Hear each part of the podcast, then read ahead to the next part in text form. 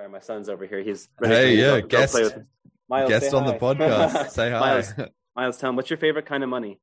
Um, Bitcoin Cash. Let's go. There you go. Hello and welcome back to the Bitcoin Cash podcast. Following Bitcoin Cash on its rise to global reserve currency. This is episode number 35, State of the Revolution 2021, featuring Ryan Giffin and Vlad Ivanov.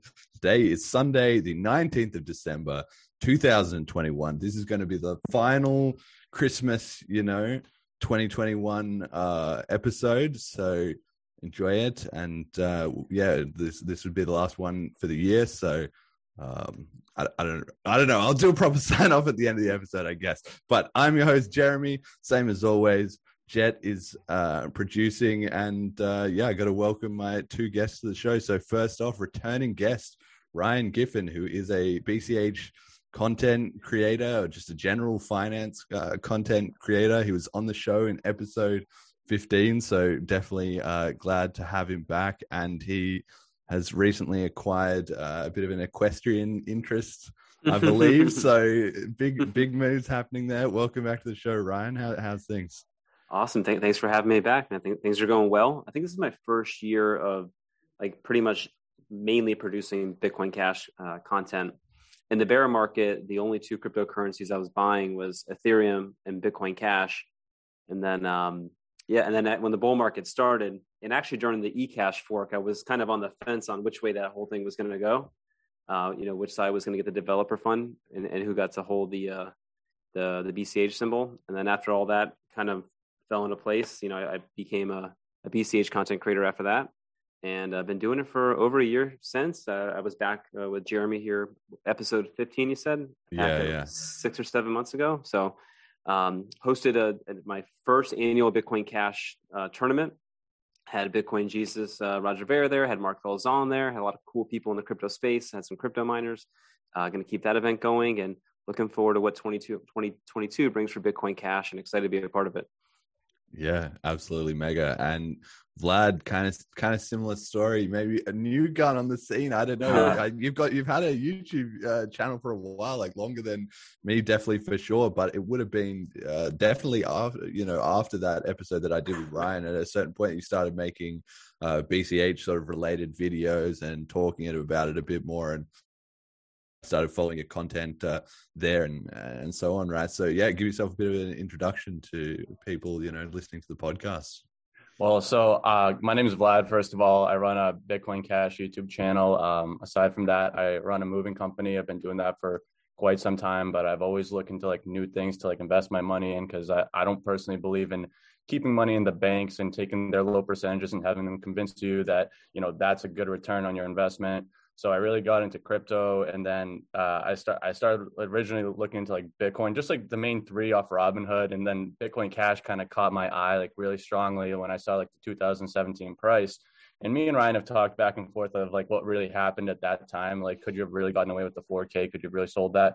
But uh, that price originally kind of got me because I was just a, I was a numbers guy originally, and then I started like really deep diving into Bitcoin Cash, and then I'm like, wait, this this makes a lot more sense than Bitcoin. I really like this a lot more, and then I started to really get into it.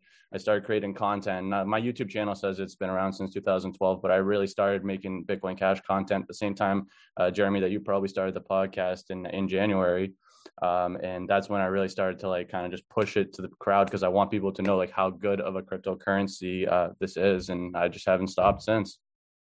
Yeah, absolutely. I mean, it's definitely been well. That's something we can talk about in this episode, I think, but a little bit. But it, it's kind of been the story of this year. I think that you you started to see sort of that grassroots element return to to BCH because for you know many years it's been involved in kind of fork drama and sort of the old crowd like sort of battling it out for control and kind of the rest of the market moving on with DeFi and everything like that. But in 2021, it's had a had a bit of a resurgence. So yeah, let's just start off with as always. We usually talk about the uh, price, so that's first up. So today, 438 US dollars uh, per BCH, and uh, one BTC is 107.9 uh, BCH. So two important things to notice here. I think the first thing was that uh, I checked, and at the start of the year, BCH was ranked number nine at $444 and ranked 24 at $438. So basically, the price hasn't uh, really changed in that whole 12 months. You could have been in a coma and you would come back and be like, okay, nothing's changed. But the whole market has kind of uh, surged forward ahead. But I think it's you know it's obviously delusional from my point of view to think that nothing has changed in BCH in that in that whole twelve months. There's been enormous growth uh, in my mind, and so that's really just the classic indicator of why people who are stressed out about the price, like obviously the price is one indicator, but you you definitely can't.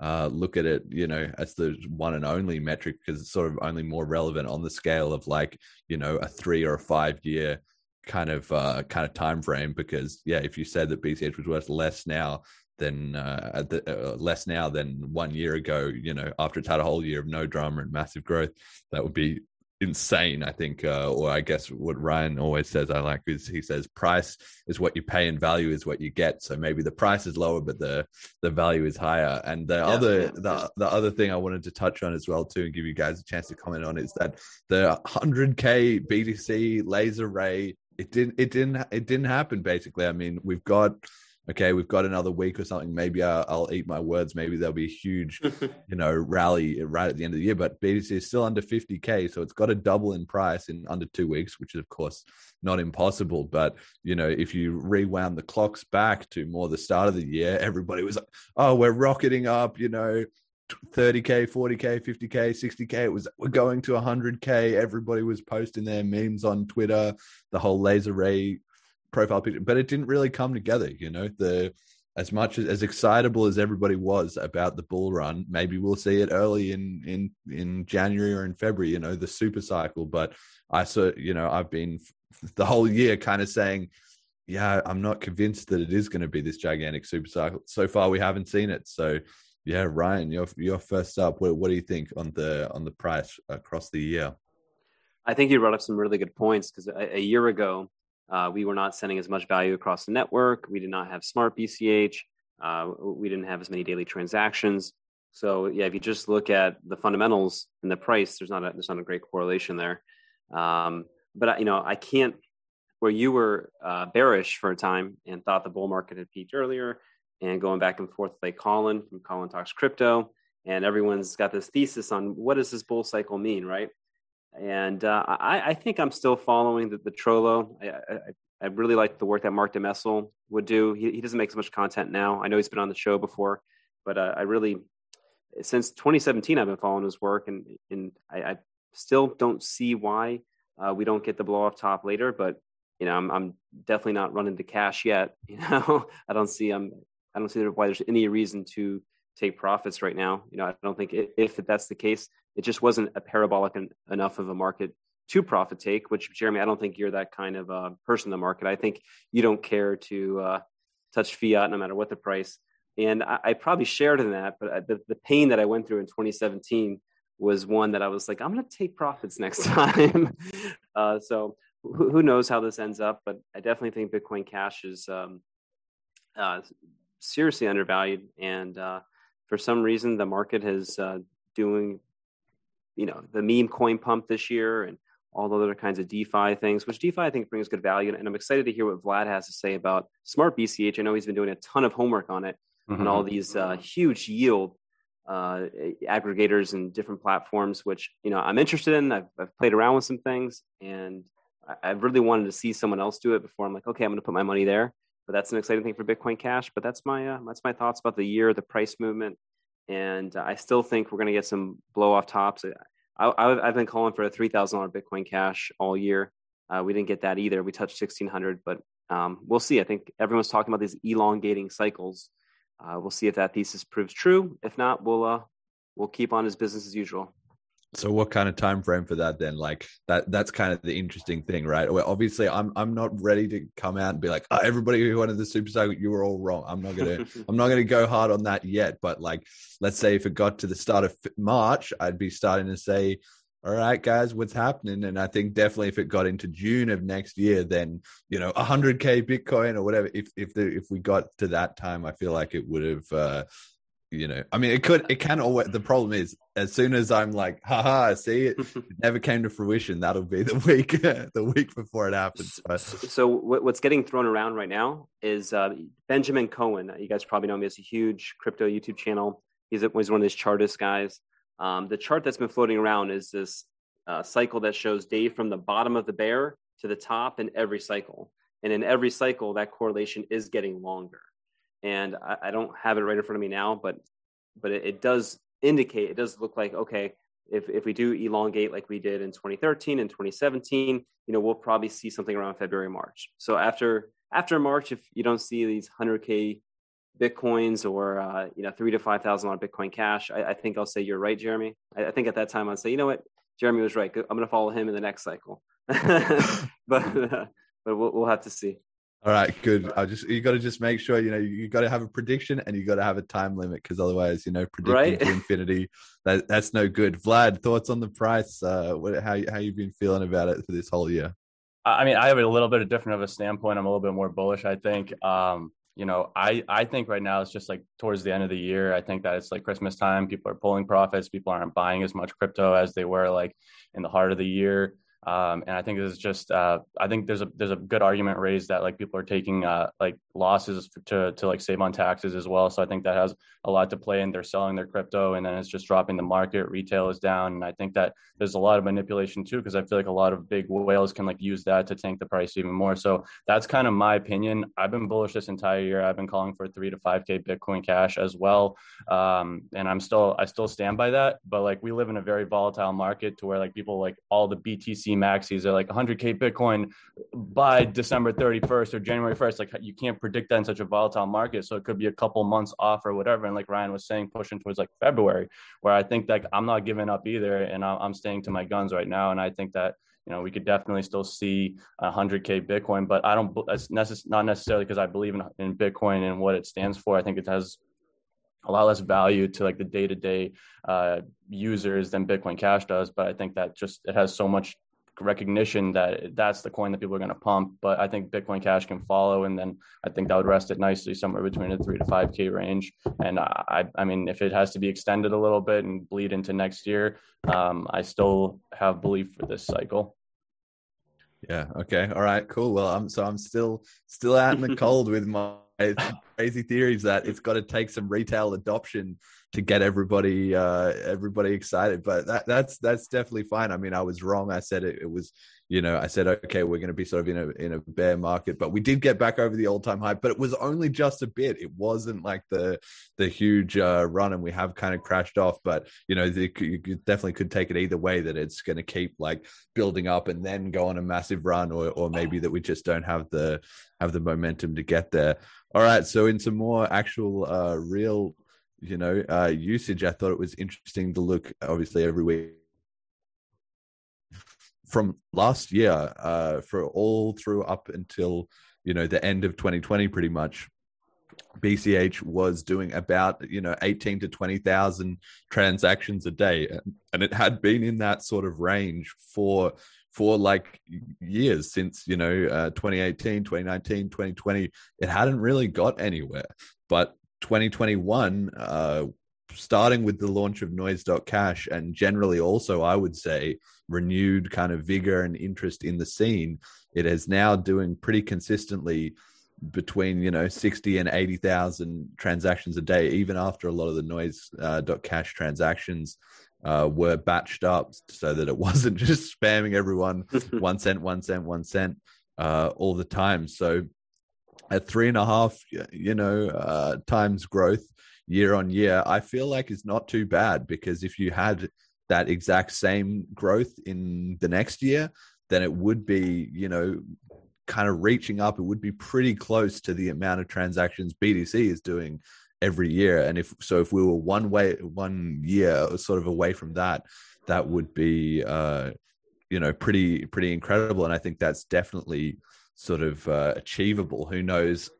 Probably if I was going to estimate, I'd say maybe in a year's time we would be, you know, we would maybe double from here. So uh, I don't know. That seems to me like the realistic case, but I definitely think that the difference between 20k and 70k is, is massive in terms of the amount of uh, divining like the real user adoption and engagement uh, as opposed to just you know there's probably not three times as many people using it because one person can make you know a bunch of different transactions and definitely noise.cash still has a part to play. But i, I think this is pretty indicative of, of good grassroots uh, growth. Any any thoughts? Are either of you using more bch you know day to day than you were a year ago? Yeah I, I definitely have been pushing it for my business. You know I, I hosted the tournament to encourage people, my vendors and my uh, my employees. I'm going to start rolling out some payroll, hopefully by the end of quarter one, in, Bitcoin Cash. But uh, I, I, do think that we, um, you know, noise is very interesting. That you know, it's one of the probably the biggest reason for the growth and usage, and it's proven that use case and on how it can be used. And you know, I, I asked my YouTube channel, I put on my community tab, you know, kind of what questions people maybe want me to bring up during during it. And there's a lot of people still wondering what's going on with uh, K.im or just in general, I feel like Bitcoin Cash is, you know, we get that one killer app that's integrated in Bitcoin Cash and, you know, can scale on it and, and really grow. That, that would be something that would create another year of that type of growth. We saw what we did with Noise.cash, and I hope Noise continues to, you know, Im- improve. And you know, I, I, hope it gets a spot in like the iPhone store. Like, there's a lot of things that can still build on itself to to increase and, and enhance the user experience. And uh, yeah, everyone's. So I don't know if you guys know anything too, any other insight, but I haven't seen any updates on uh, Kim.com's website for K.im, but that's something that I feel like everyone's been kind of waiting for. Uh, Jeremy, have you followed that closely or? Well, a little bit. Uh, I'm going to give Vlad a second to Jans jump in on the transition, but just quickly on the K.im point. I think we're kind of that's going to be the January reveal. Basically, is that he said that I think it was January 22 that he said because he initially said quarter four of uh 2021 right? And if you go back we rewind back to those old episodes that was we said okay kim you got to deliver. And here we are hasn't delivered right? I don't want to be hating on him too much. Maybe he's going to come out with like a, a killer you know thing in January, but he has said that it will be in in January because it was going to be the 10 year anniversary of the the raid on his on his house. So I guess that has maybe special meaning to him, and maybe he's also just kind of buying a little bit more time. Maybe his engineers are telling him like it's almost there, it's almost there. I mean, that's often how it goes, right? Everything takes longer than expected. So I'm I'm withholding judgment a little bit, but just the same as we were just talking about the price. If it gets into Feb and there's no K.im, it's going to be all right, Kim, you kind of uh, kind of not living up to the hype there. But yeah, Vlad, thoughts on the on the transactions and uh, K.im? Mm, well, I, I, actually need to do a little bit of research on K.im. I'm not too savvy on that, but uh, I, going back to Noise.cash, I absolutely love it. I think I was introduced to it. Actually, Ryan, you showed me it when we jumped when you jumped on my channel around like late August, early Septemberish. Uh, and since then, I've been using it, and pretty much anytime I, will tweet something, like I'll pretty much, you know, I'll put something else out, out on uh, on Noise.cash as well. It's it gives you a little bit, but that's not really what the point is. I think the main point is to increase the transactions on the Bitcoin Cash blockchain. You know, I try to be on there as much as I can, and I think that's something that would resonate, especially with like the millennials and the younger crowd now, because they like social media, and to be able to get paid for it, uh, too, it probably would give more incentive for them to jump on the network or the platform rather. Um, aside from that, I did try to start like a Twitter game. It was called Bitcoin Cash Out. It was pretty much like you have a QR. I put a QR code, you scan it, and then I just raffle it off. Like I'll I'll put it out on Monday, and then I'll raffle it off on Friday. Uh, the first week was really successful. It had like well, by really successful, it has like five bucks, but that's coming from little small tips. So that all accumulated. Uh, but the next week it died down to like a dollar, and then after that it kind of just gave out. So I don't have enough time or uh, or or like let's just say time. I don't have enough time to like really pursue it right now, but it's something that I want to keep pushing because I think that you know, kind of like a lottery style, like a little fun game, could increase uh, transactions on the chain. Even if it's five cents, ten cents, whatever, it adds up, and then you raffle it off at the end of the week. You're increasing uh, the amount of uh, of um, of transactions significantly, but it's just it's going to need a lot more marketing. It's going to need a lot more work. But uh, the last thing is like I, I did list one of my businesses. I own three under my LLC. There's pretty much all do the same thing a moving a junk removal business and then another moving business all under one. One of them is listed on the bitcoinmaps.com so people can see it and see that i accept bitcoin cash. So that's one thing but i haven't had any business from that yet. I think it's going to be a long time before i do uh, but um, who knows who knows where it'll go. Maybe you know kind of push for that uh, in the future Well, that would be a pretty cool indicator because that's an interesting thing to like have those kind of like lines out in the ocean, you know, and then when you feel the first tug, you're like, wow, that that's you know pretty significant. Or if you know in you have nothing, nothing, nothing, and then one week, you know, suddenly it's like two people contact you and say, hey, hey do you accept BCH? Or you know, it tends to be kind of like that. I think those sort of things. It's this like for me, it's often with uh, running into people who who like crypto. You know, you maybe you just for years it was like you met no one, and then suddenly it was like in one week it was just suddenly like oh somebody else at, at the bus stop was talking about crypto, or I saw an ad, uh, you know, and then suddenly it all started to to come into view. Yeah, and I know Ryan has uh, he he has his own business too, and I see he he's actually put like the "We accept Bitcoin Cash" stickers on his trucks, like on the side of the doors and stuff. So that's that's really cool. It gets that gets the crowd thinking, like, well, what's what's that? What's what's Bitcoin Cash? well, if I could, you know, give some advice, you know, uh, I I ask people if they'll take it for payments. So like I have one contractor that installs like equipment for me, and uh, I, I talked him into taking Bitcoin Cash for payment. And I remember I gave him, you know, it was like maybe a six hundred dollar invoice, and I think Bitcoin Cash was uh, like six hundred dollars at that time. He got it, and then the price went way up to eight hundred in like two weeks. He's like, "Man, this is like amazing. Pay me all the time in this, right?" and then it went down to like four fifty. And he's texting me, he's like, "I don't know about this." You know, like people don't like they don't think like too critically into it. So what's going to happen is uh, as the fundamentals continue to grow, and the, then their price goes up, then they'll come begging to uh, to give you Bitcoin Cash, and they'll, they just they won't see the forest over the trees and all the other fundamental reasons that makes you know cryptocurrency superior to the dollar system or as Jeremy's in the UK or whatever fiat system that, that people are using. So unfortunately, people aren't always you know forward thinking like that, and uh, the price will tell them what's correct, but uh, but the actual fundamentals will be ignored. Yeah, probably. I mean, I think the, to me, the critical thing, the critical thing, you know, for crypto is just time. Time is the ultimate resource that crypto has because as long as it keeps ticking over, it gets into someone's head. And like you're saying, they go, okay, he sees it go up and he's excited, and he sees it go down, and now he's, you know, depressed. Uh, but then it goes back up a bit, and then it goes back down a bit, and over time, it just sort of modulates to he understand. Okay, it's always like this, and just being adapting to a free floating kind of currency system, and then the reinforcing, you know, as, as, maybe somebody else mentions crypto to him and he can say, oh, yeah, I took payment in crypto. And then they also think, wait a second, this is now happening over here in the economy as well, too. And as those links kind of form together, at a certain point, it's just going to be like start all snapping into place and, and, and it'll, it'll happen really fast, I think. Little domino effect. Well, what, what happens, and Jeremy, you always pointed out like being a big fan of volatility though, but when the volatility is gone, so will the opportunity that that comes with you know wealth growth and all that. You can when Bitcoin Cash has a fifty trillion dollar market cap and it doesn't go up, you know, two three x in a year or a few years. Uh, you'll you'll talk about all those people who are so smart in 2021 who are going into it, right? So just um, yeah, it's it, it just takes a deeper conversation on you know what a free market currency is versus a um, for lack of a better term, democratized currency through through a fiat system, if you want to even use that word. Uh, so yeah, I, I, think you know us as small business owners, and um, you know, it really really can create a network effect into it. And uh, it, yeah, and that, that's what I'm trying to do. Hopefully, you guys can come to my event next year. I'm actually already working on it. Uh, getting a little bit ahead. Yeah. I threw it together a little late. Uh, the, the, Bitcoin Cash podcast was a sponsor. I appreciate that, Jeremy. Um, and, and if you guys if you guys have you know these kind of meetings of like-minded people you know if you guys have any other ideas on how to make it a, great event or get involved man by all means. Uh, we, we definitely love to make it even better. I had so many someone complimented me last uh, two weeks ago. I hadn't seen the event in a while. He came in and said how great of an event that was. And we did it at, at PGA National and they're they're used to like hosting like the you know pj professional golf tournaments the honda classic. So our you know 150 person event was nothing and it was just so well professionally done. And like Jeremy was talking about before the podcast, and just presenting Bitcoin Cash well, it really gives a, uh, I think, a professional, um, good branding towards it.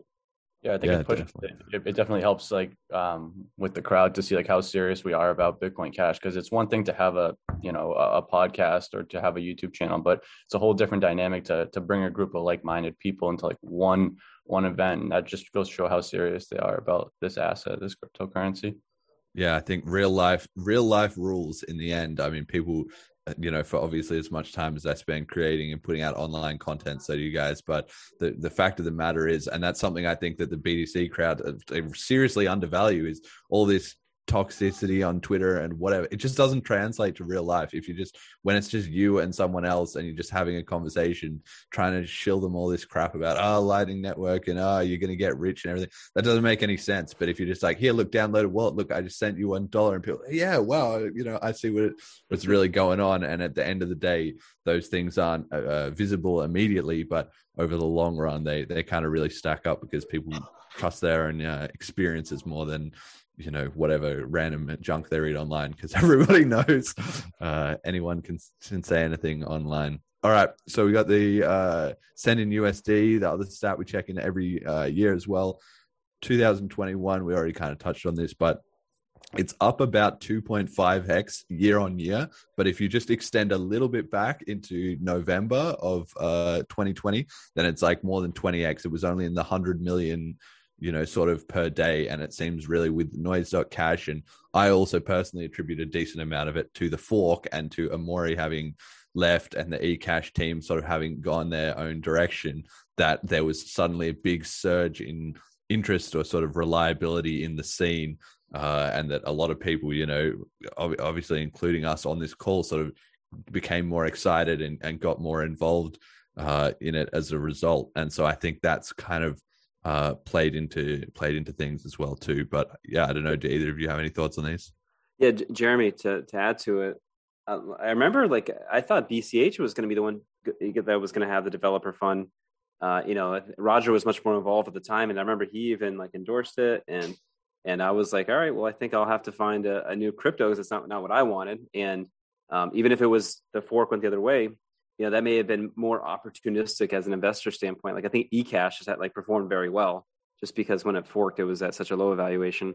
Uh, but yeah, that was um, it's crazy to think that that was uh, such a low time. And actually, at the time, I was so unsure. I went, I put so much more of my Bitcoin Cash in just to, to Ethereum because I didn't know what Bitcoin Cash was going to do.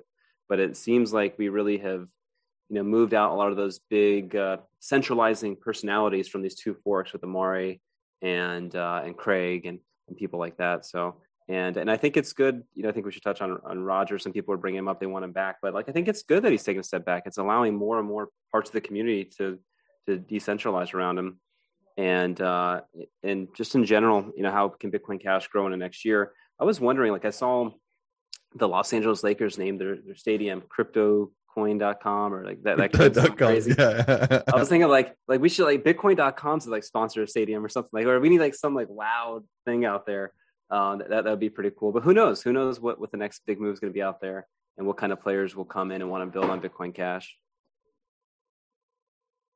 Yeah, Vlad, any, any thoughts? So, uh, so I don't really have much of a technical standpoint from this, but I do think that that would definitely help us just keep on pushing the marketing, keep on, like Ryan just mentioned, like have something like that. That would be really cool to just see some bigger sponsorships and keep pushing something like that because it's just going to increase.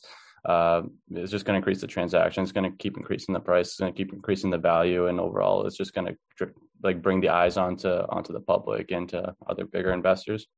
Yeah, cool. All right. So we got the uh something I, I, wanted to bring up as well here too. So Messari Capital, who I had actually not heard of, but maybe I should have, put out their 2022 crypto theses. Uh, so this is from this guy. His name's Ryan Selkis, and his online handle is two bit idiot.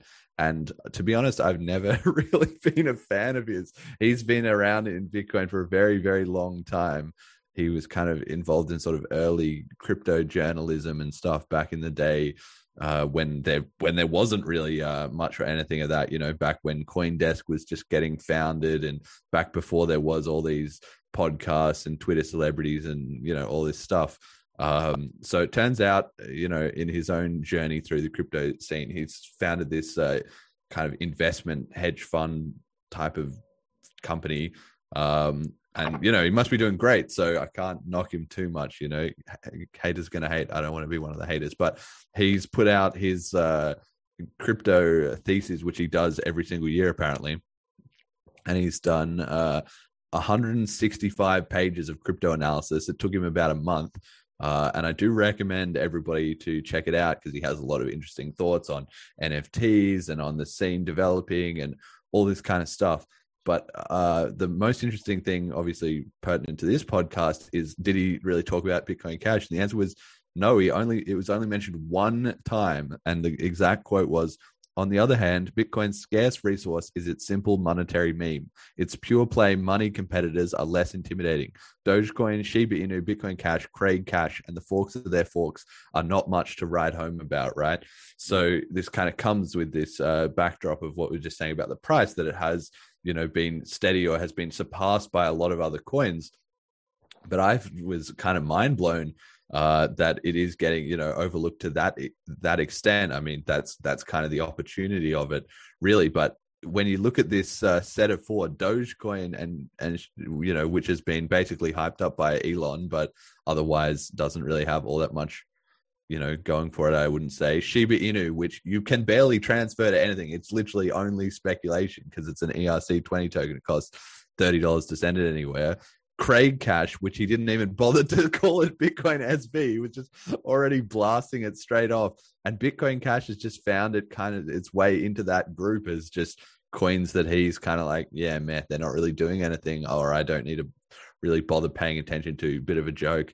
Um, which, you know, given how much innovation and and like grassroots uh, momentum I'm starting to see in the scene and also my own personal belief that there's not going to be another split for the next year two years three years you know and things are really going to take off because most like like you were saying most of those personalities kind of have have left. So i just think that that's crazy. And if anybody is worried about the price or about bch not getting enough attention or something like that that's all you need to know right there is this guy who's making these big you know analysis of the crypto scene and stuff whatever coins he's into, BCH is not even on the radar. So that's something we need to fix with some better marketing. But I also feel like it just goes to show how off the radar and probably how uh, value for money uh, uh, it is right now. And also quickly, just to mention, Jet completely nails it with uh, we had this joke on the on the podcast of we like the coin being like we like the stock from GME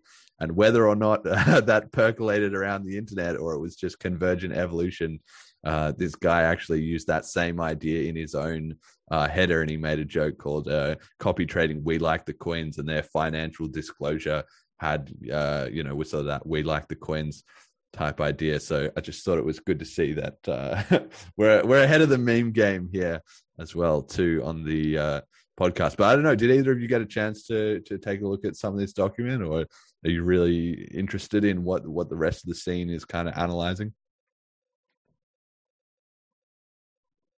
Um, I, I, didn't look at this. I wasn't even familiar with it before, but I tend not to, you know, look to get into crowded trades. You know, but before, you know, I've, had my YouTube channel for like two to three years, and like for example, like now Tesla is all the rage. Everyone's investing in Tesla, uh, and actually, I followed Mark DeMessel into the trade too. But when Tesla was out of favor, they were going out of business. Like that, everyone was overlooking them. Electric cars are dumb.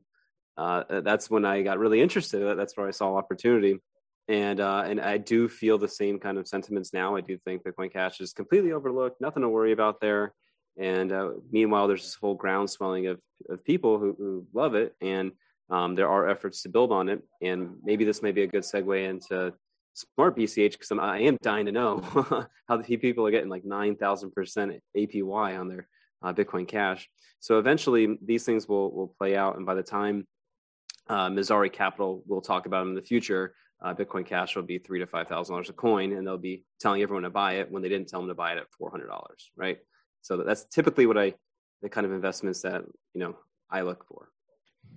Yeah, I personally think to compare Bitcoin Cash to Dogecoin, Shiba, and SV is just, I mean that that's just a travesty. Um, honestly, like it, for the day-to-day use with Bitcoin Cash, like what what Bitcoin was intended to do. I mean, Bitcoin Cash is exactly that. Honestly, like you can't you cannot go to and, and, do day to day small transactions. You can't go somewhere and buy something with Bitcoin; it's too expensive.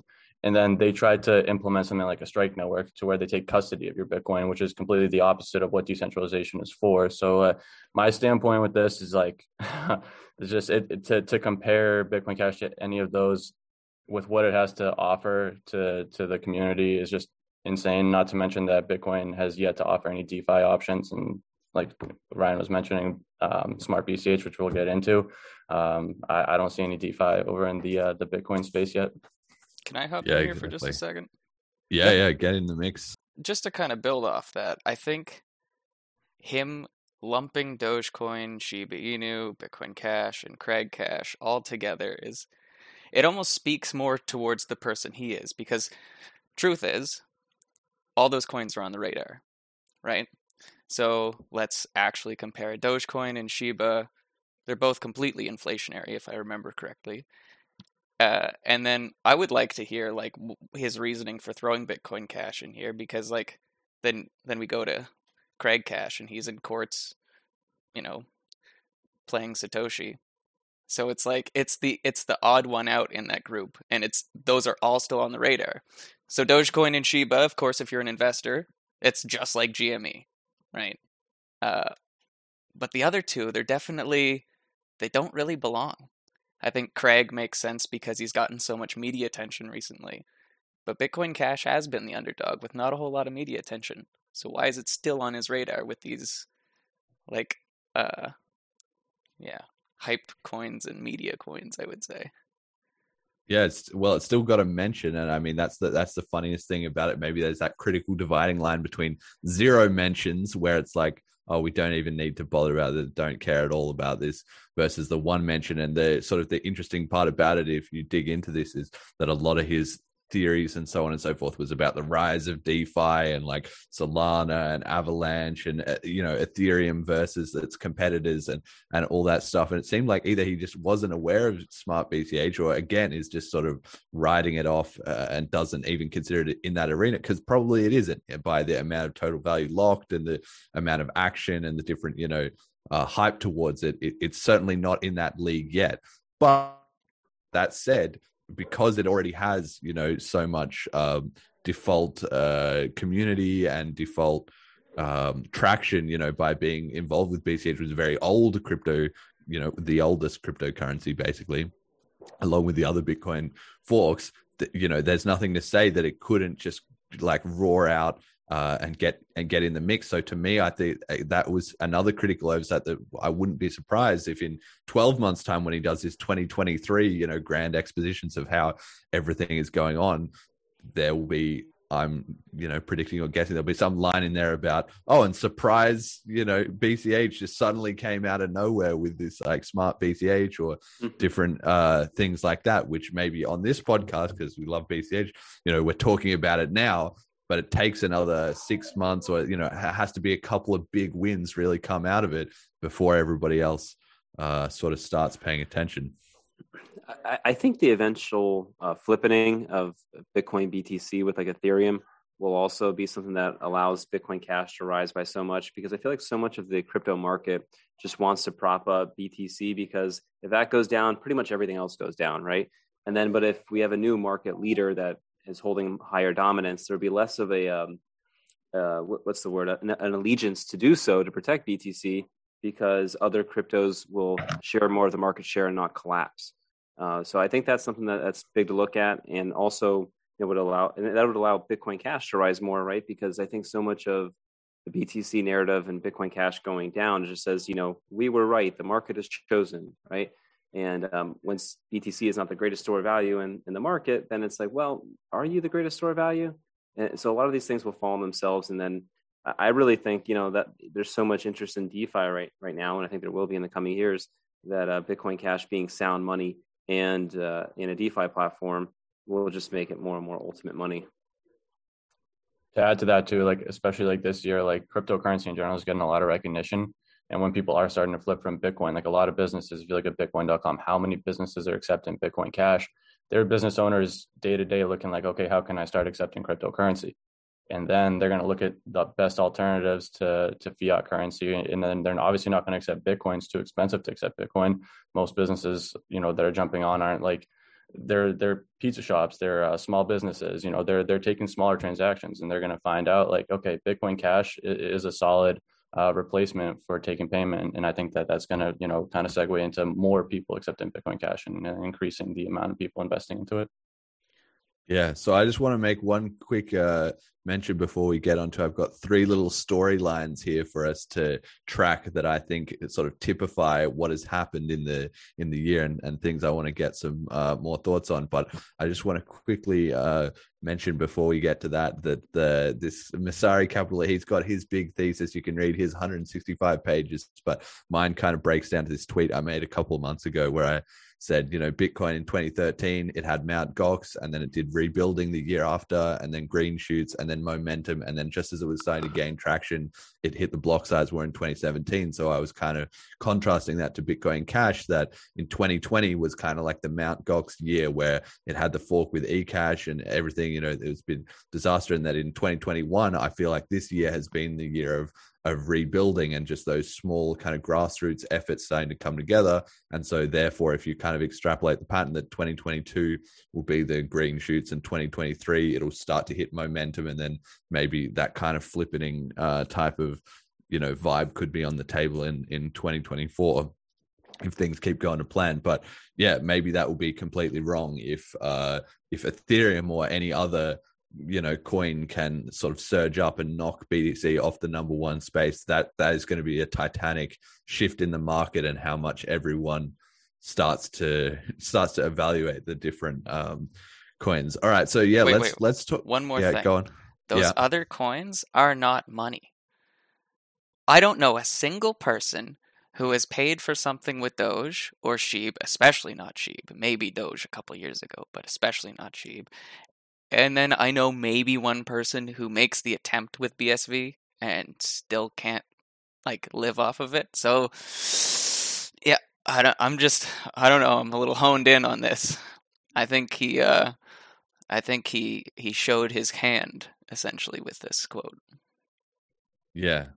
Yeah, definitely. I mean, it's just it's just a classic of uh you know the the hype the hype narrative versus you know the reality, kind of what we were talking about before, where there's a whole internet echo chamber of everyone comparing their favorite coins. But like we talked about with Joel last uh, week about the, all the different coins as to which ones were actually usable. Well, if there was that was a completely different take on the crypto market, a hundred percent opposite to what is in this grand thesis was from somebody who lives on crypto every single day, likes completely the opposite uh, coins. You know, so yeah, I've got these three storylines which I wanted to talk about it. and it seems like we let's just skip straight to number two we'll come back to number one because uh seems like smart bch is on the agenda everyone wants to talk about that so i really wanted to uh yeah give the the sort of summary to the listeners that might not have been following this story the the whole year so uh, at the start of the year, nobody had heard anything about this at all. That's one thing to remember. You know, it seems like it's been around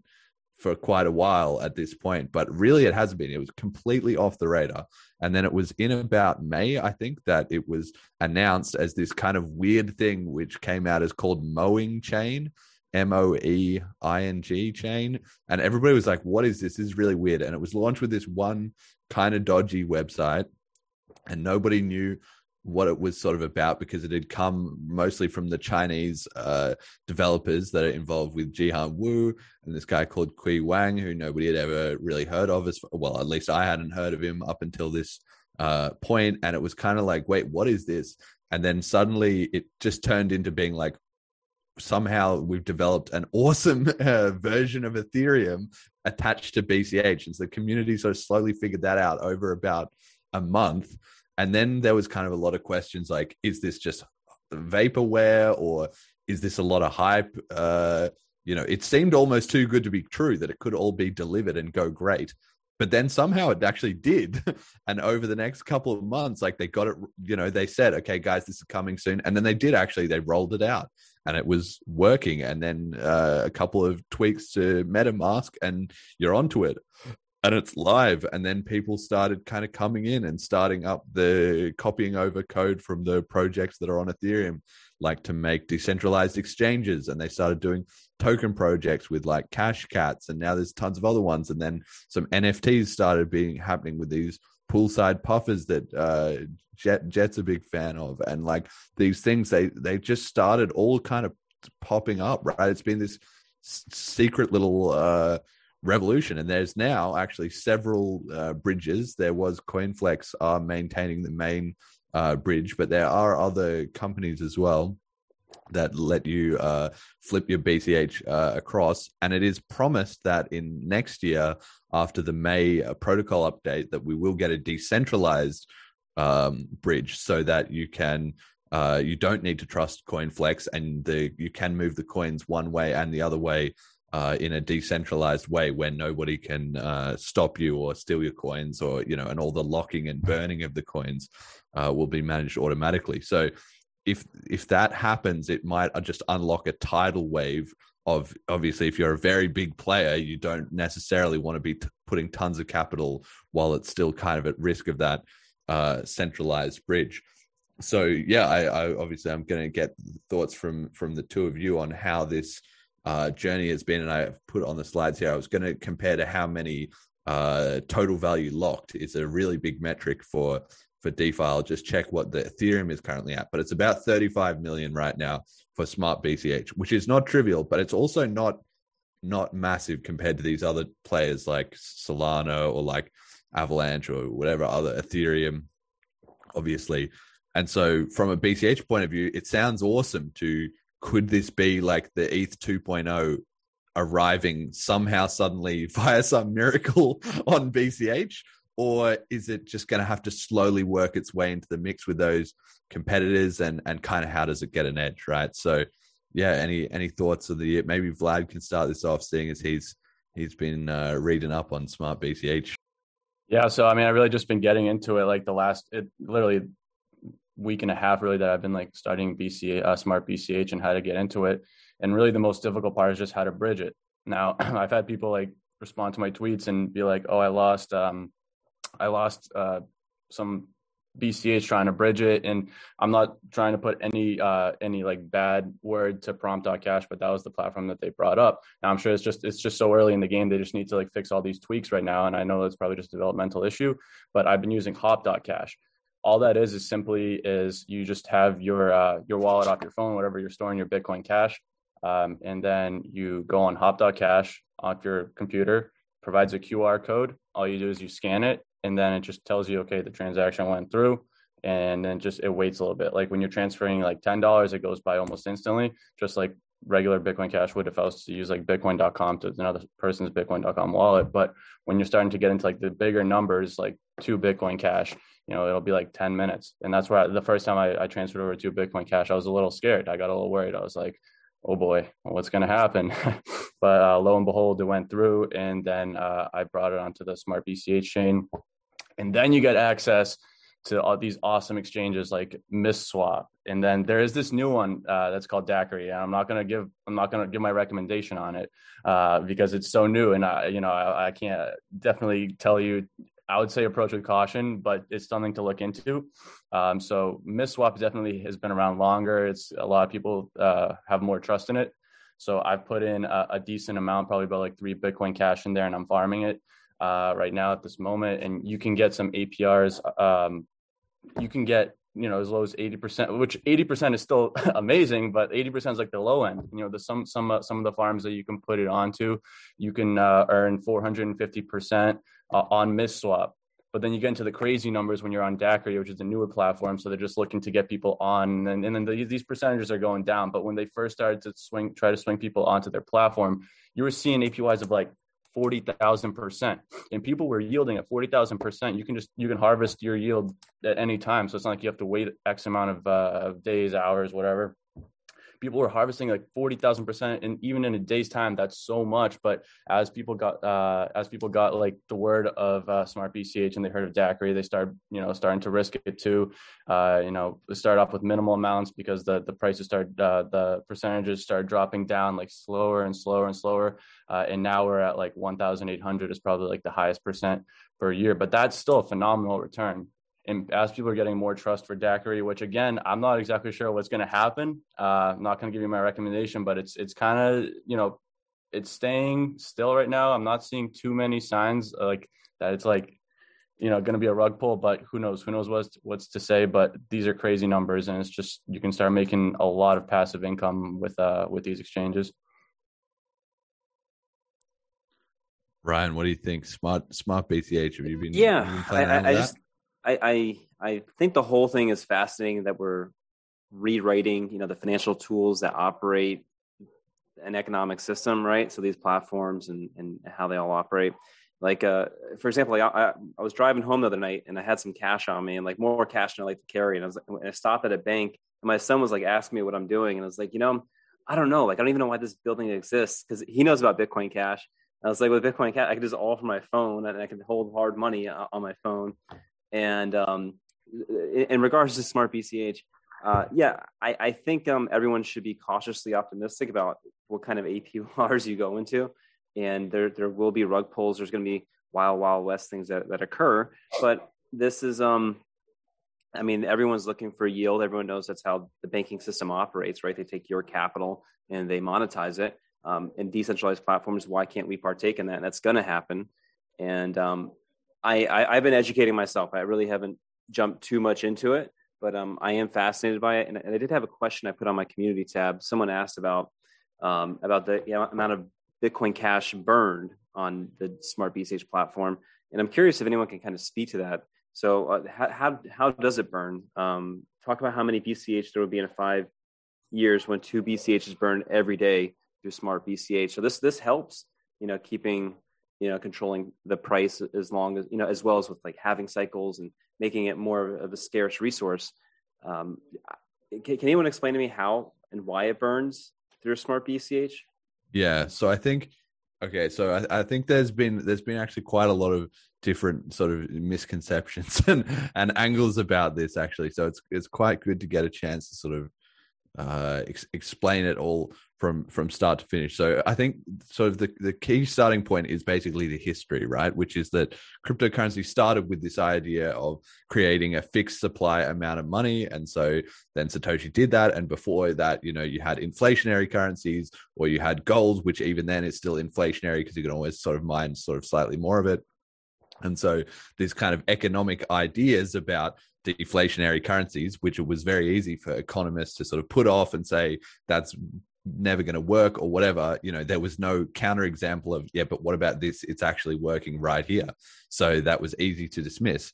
But then with Bitcoin, you created a fixed supply money, which would be deflationary uh, naturally, because obviously everybody would um, you know mine up to the coin limit and then once you have that certain amount of coins provided the system is still going without any uh, inflation coming into the system that it will become deflationary just because people will lose coins naturally. And satoshi even said that. Somebody uh, asked satoshi you know oh, isn't this going to be a problem? Like if we've only got 21 million coins and then somebody loses a few here and there you know down the back of the couch then eventually you're you're running out of coins. And Satoshi said, no, that's not going to be a problem because uh, the when you losing coins, that's essentially just like uh, burning them, you know, destroying them. And in that way, because of the market supply and demand, that essentially redistributes the value of your BCH proportionally to, or the Bitcoin, you know, uh, to everyone else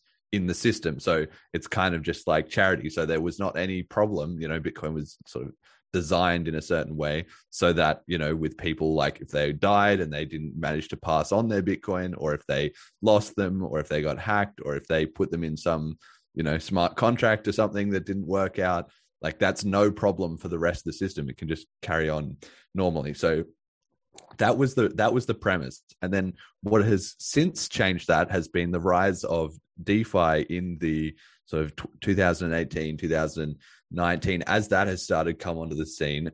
As far as i know the first big uh you know proof of of this concept of deliberately burning coins not accidentally burning coins like by losing them or whatever was in binance uh smart chain. So they had the idea uh cz who is the guy who runs the binance chain he had this idea of what if we issue a token which is kind of like a, it's basically like a stock in our exchange and people will have to pay using that coin uh, that stock for transaction fees on the exchange so therefore the more the exchange is used the more people will have to spend this coin and therefore there's you know intrinsic demand for it and it doesn't have to compete with other coins, you know, to be used as as money day to day, right?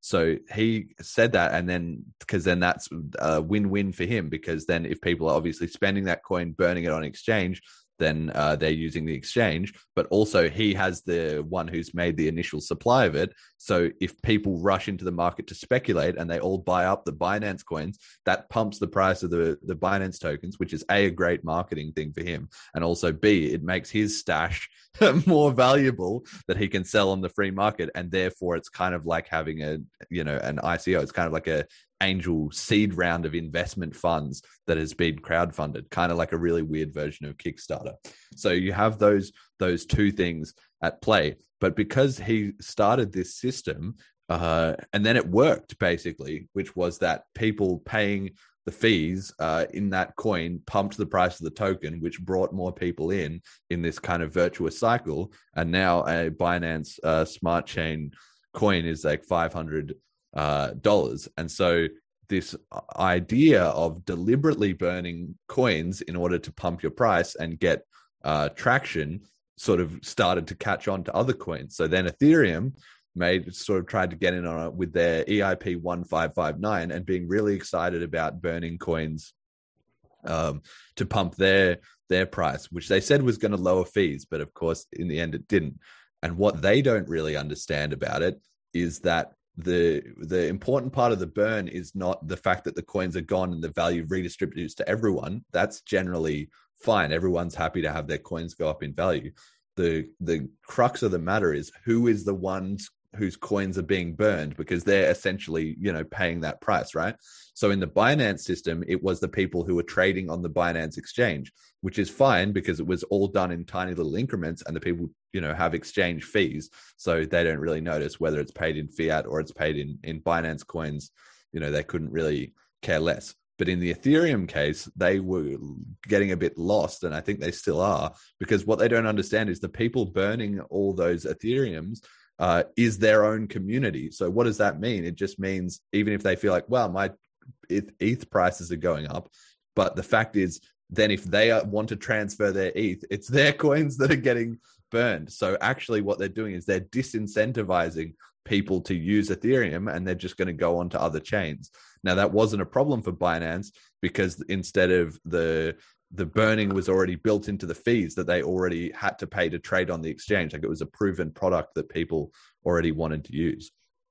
So when it comes to Smart BCH, what happened was that the developers of that were looking to start an uh, an EVM chain, and they saw okay, Ethereum is doing this, Binance Smart Chain is doing this, other chains are doing this, and they thought, well, this is a proven good idea in in the marketplace. So they essentially tried to replicate the Binance Smart Chain model, which is that when you go transfer your coins onto uh, Smart BCH, you uh, have to pay a transfer fee just like you do on the main chain, and it's very very low, like one or two cents.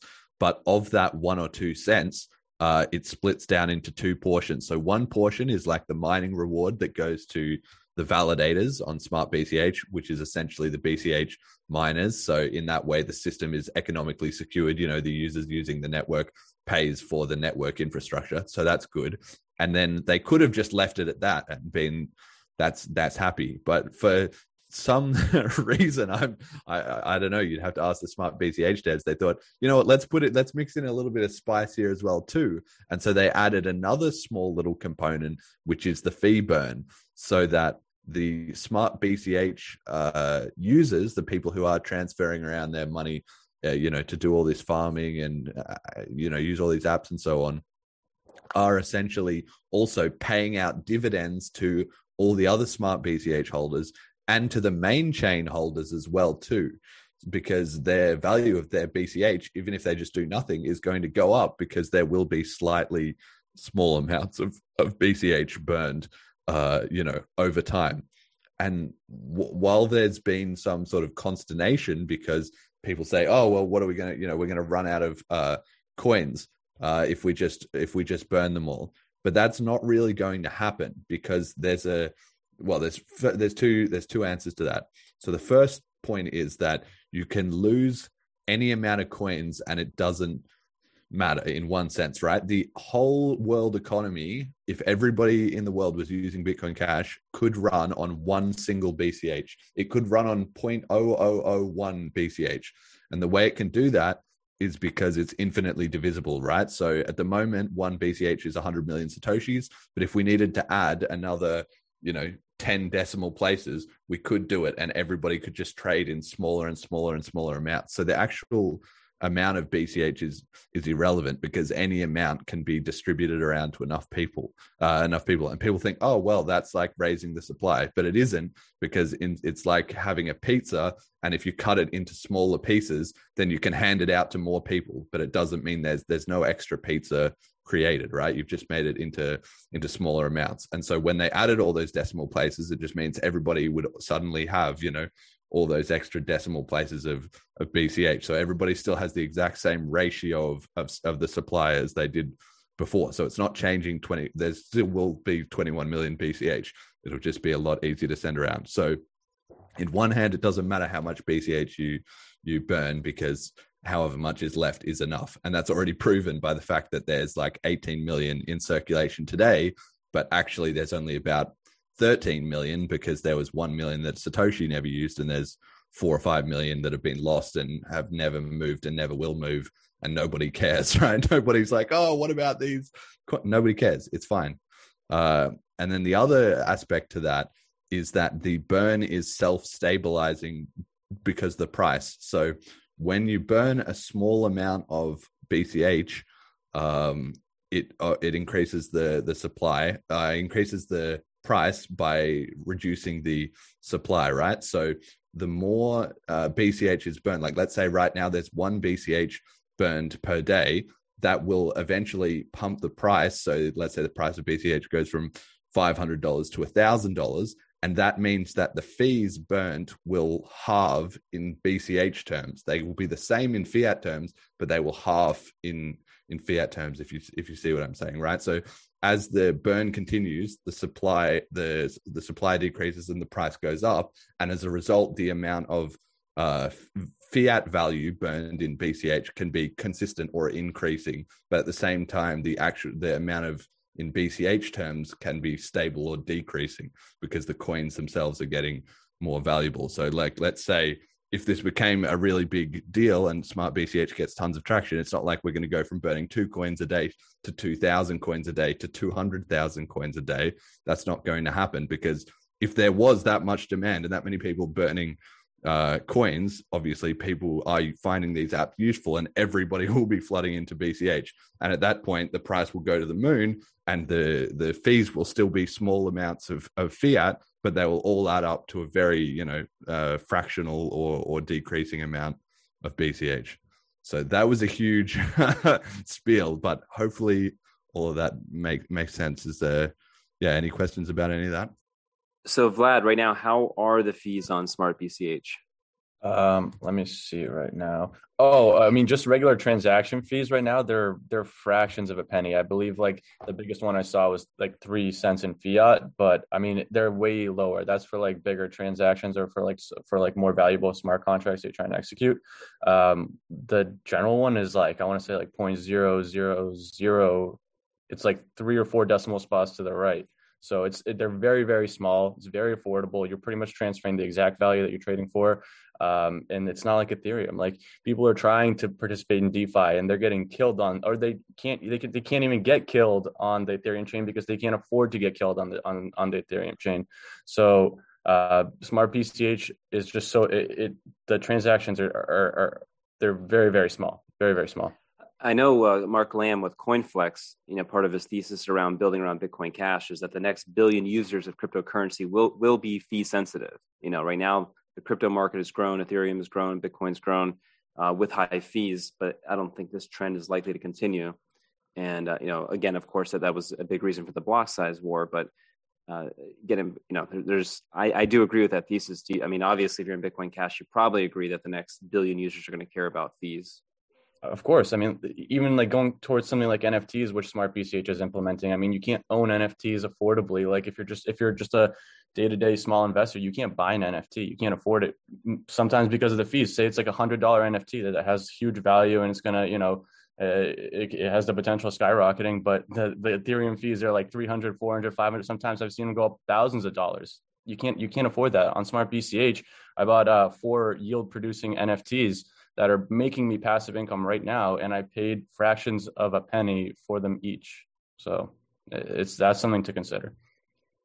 Yeah, and to give the listeners like some uh, context, so I did look this up just before. So yeah, the total amount of uh, BCH total value locked on the on the chain, which is just one you know metric for the size of the ecosystem, is 37 million US dollars. Now, if we compare that to Ethereum, it's 149 billion uh, US dollars locked on Ethereum. So what that means is that essentially BCH would be about a 4,000x growth in the amount of like capital and uh, you know value uh, flooding into the system before it was you know matching up to to ethereum in terms of the amount of community interest and the amount of you know protocols and different you know value that's going on and and so on and so forth right? So right now bch is an absolute tiny little uh speck in the in the pond of of smart chains but because of the the way that open source works which is that the developers have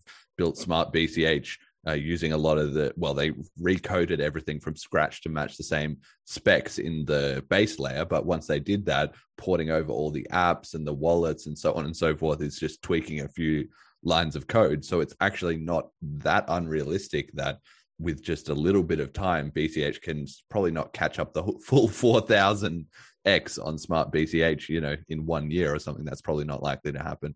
But it can cat it it doesn't need to retread those same things over and over and over again. It's like starting the hundred meter race, you know, from the 95th meter, basically, uh, because so much of the infrastructure is already there, and because it's cryptocurrency, it's all open source. So what's missing is mostly not the development or you know relearning those same lessons uh, instead, what's missing is just the liquidity and the consumer interest to kind of flood into the coin, and that's going to be a, a self-perpetuating, um, you know, uh, virtuous cycle as, as well too.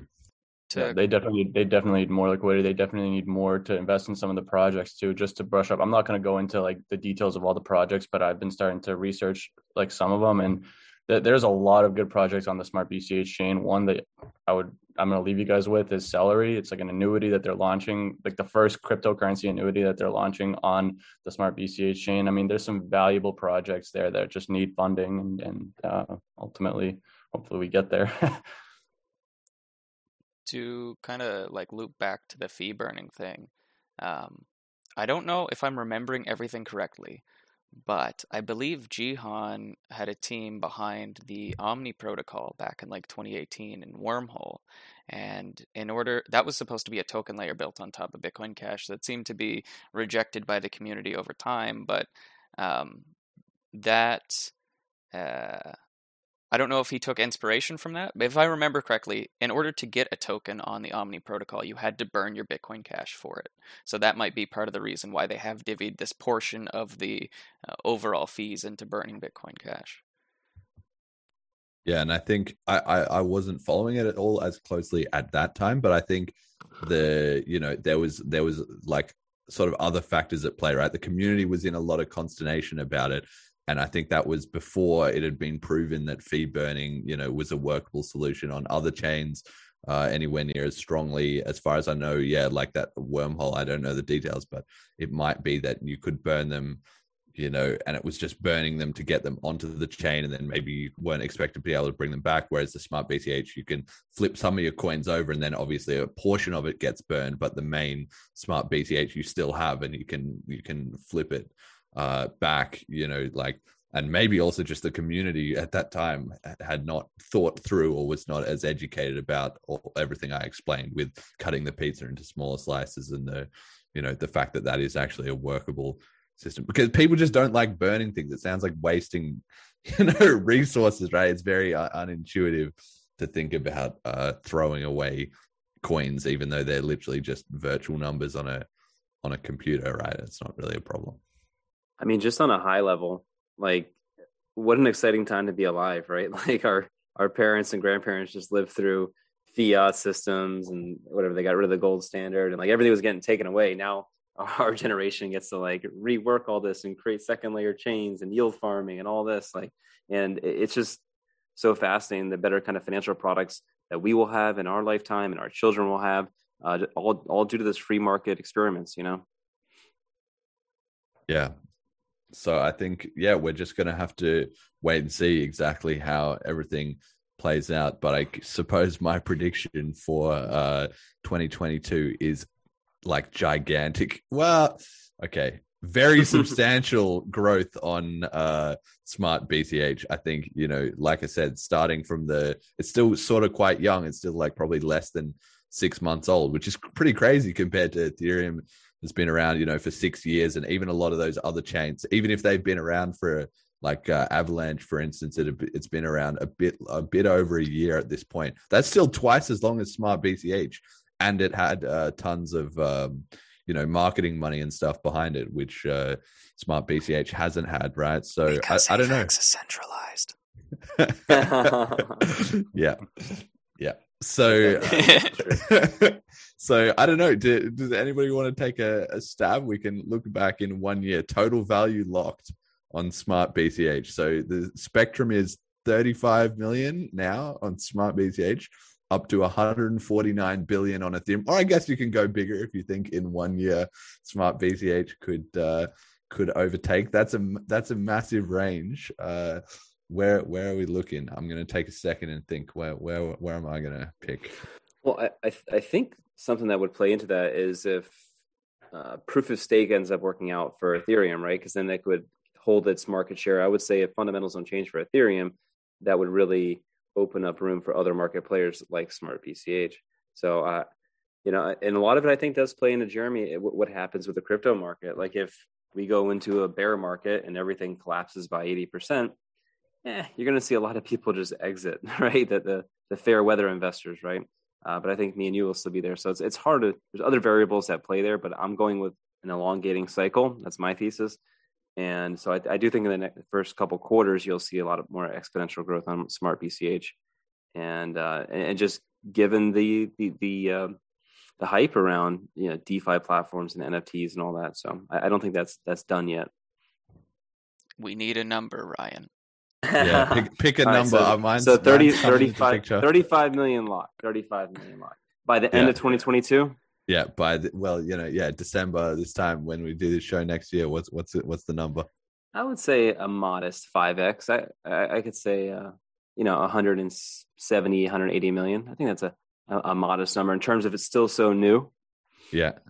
All right vlad? any, uh, any, thoughts i mean if people keep onboarding and it keeps going uh it keeps going the way it is and there's not all the, I hope there's no more like there's no rugs that happen. I don't want a lot of people to lose like their uh, credibility this early in smart BCH, but I think a five, even a 10x is definitely possible. But it's just it has to keep uh, performing and and keep uh, you know keep the investors excited. All right, so got so maybe maybe even a ten. So you, so you're going about three hundred and seventy million then on the on the upper. That's I that's, saw, that's really that's bullish and can consider and hoping nothing crashes and and let's let's just think that like crypto is going to keep going throughout 2022 without any without any stops. But I mean, likely we're going to see like likely we will see declines in the entire crypto market. Uh, probably around like mid next year. So I mean that's on the really bull scale, the 10x. Uh, but I'd say 5x is is be more reasonable. Okay, very interesting. Yeah, I mean, we're not gonna hold you to it. Don't worry, it's all just it's all just speculation. But yeah. I mean, I was sort of thinking, it I was sort of like, mm, one billion sounds nice. That would be that would be a huge, huge move, right? But uh, you've seen, you know, like let's see for these other coins which have like come up, you know, out of nowhere. So Avalanche has 11 billion. Let's have a look here. What Solana has uh, also about 11 billion, right? So even if we got, you know, these things can just sort of. So Solana went from 700 million in June up to 11, 11 billion. Like these numbers are just staggering once a, once a, you know, something really takes hold, once it really captures the uh, public's imagination. But that's crazy. Like Solana was 800 million or even 200 million in the uh, in March, and so smart BCH, yeah, five or six X puts it at the starting point for for uh, for Solana, which is absolutely like mind boggling to think. So okay, maybe I was maybe I was shooting a bit high there with with one billion. You know, you know what? Fuck it. Like, what's the worst that can happen? It, do- it doesn't happen. We have a terrible crypto year. So let let's say let's say if it if it gets up over a billion uh by this this time next year, it has a mad year. Then I'm gonna be looking sick, and if it doesn't, I'll just say, "Look, I said it was a moonshot." Um, but uh, I mean, even if it. Oh, sorry. Go ahead. It looks like no, Jeff. no. Jet, you gonna you gonna you gonna take a stab here? What what what number are you thinking? I think my prediction is uh, dependent on the SHA-Gate Bridge. Uh, I would say in the next year, 700 million locked. I would Ooh, say, assuming that the SHA-Gate Bridge comes, uh, the year after that, probably 3 billion. That's that, or or way higher. And, and the Shaw Gate is the decentralized bridge, right? Yeah. Yeah. I think that launching will make people so excited. Yeah, it'll, it'll bring a lot of ease to people. I mean, like people probably worrying right now, like, will their BCH get lost in the bridge? And that's huge. That's enormous. Yeah, and I don't think there's, and I think there's still not a lot of sort of proof of concept for that in the sense that even though it seems actually at this stage fairly solid that that this is going to happen, right? Because the Smart BCH team have delivered pretty much exactly on what they've said uh, so far. They've done a you know amazing job, and every report is yeah, we we just need to get the May upgrade over the line, which is locked in for May, and that's on testnet, and that's coming through. So with those things, it's not inconceivable that by the end of you know June or July we should see it, you know, and then there could be a big like flooding of um of of capital, and that could really like kickstart the kickstart the kind of cycle. So yeah, I guess it, it will depend on that. But the point is that the other other coins aren't in this same situation like Ethereum or Solana or, or whatever. You know, they don't have those this kind of weird two way peg bridge, and of course BTC hasn't done it, BSV hasn't done it. So we're we are in sort of uncharted uh, territory, which I guess is a good thing because uh, if if BCH can sort of jump out into the lead. Putting up these kind of results, once people start taking notice, they're they're really going to take notice. Yeah. All right, cool. So that's uh that's a bit of smart BCH uh, hype hype for everyone. That, those would be interesting numbers to look back on. I think I'm either going to look like a complete idiot when it's like it's like a hundred million and I said a billion, or I'm going to look like a genius when it's one point when it's like two billion and everybody else is going on the going in the 150 million. So go big or go home. I, I hope I look like the idiot. I think we'll all be very happy. Uh, we'll all be very happy under those scenario. Okay, cool. So I wanted to touch on another storyline um, from this year that I think has been playing out over the uh, over the year, and that is Elon Musk and his journey in in crypto. So I probably should have gone back and checked the exact dates a little bit more, but he he's he's had a big year when it comes to crypto. He's just had a big year overall, but uh, he sort of t- towards the start of the year he was kind of getting in the mix. I think it was sort of about it was like episode three of this podcast, so it must have been in February that it was uh, Elon Musk was accepting crypto, or he sort of he he kind of came out of left field, like the the crypto ecosystem was just sort of ticking along and then he just suddenly came out and said, "Oh, we bought a bunch of Bitcoin and we're going to be, you know, getting in involved with that." And it caught everybody off guard because crypto had been developing its own little ecosystem of influencers and you know people who had been in the scene and different investors were slowly coming in and things like that. But Elon was just a bigger fish, especially since he's massive on Twitter and a lot of the crypto you know debate crypto twitter is this kind of uh, hub of community discussion so when he came in he just completely blocked out the sun of everybody else who was already sort of an influencer in the space and suddenly had an enormous uh, following and reach and so he kind of was sort of teasing it at uh, Dogecoin for a while as being like, oh, I like Dogecoin. And there was these theories about he's bought up this huge billions of dollars in in this one central wallet and he's sending these cryptic messages and he sort of never really confirmed or denied that until later on he did say, "Yeah, I have some." I have some Dogecoin, but he never said if he had like a massive stash or he just had a little bit. And then he kind of, we were watching as he sort of slowly started to figure out the crypto ecosystem a bit himself, because it seems like at the time I said, and I think it sort of held up pretty well, that it seemed like he had just got some advice, maybe from his engineers or whatever, who were big BTC fans, and they told him, "Look, we should definitely do this." And he said, "Yeah, yeah, sure." And he's known for just trusting his team. If they if they have a good idea and he can see, okay, there's something here, he'll just say, "All right, great, whatever you think, you know, just run with it." Uh, but then only if it turns into a disaster, he'll kind of dig into the details and and figure it out himself. So Tesla had some very strange rollout where they were accepting BTC, but they had some kind of strange policies around refunds and stuff. And they had some very strange shenanigans with their website as well, too, where their FAQ sort of said, we accept Bitcoin, and then it had some explanation about we don't accept Bitcoin forks, or if you send us Bitcoin cash, you know, it won't get to us. But then that was sort of taken away. They sort of took that off, and there was a lot of uh, sort of back and forth there.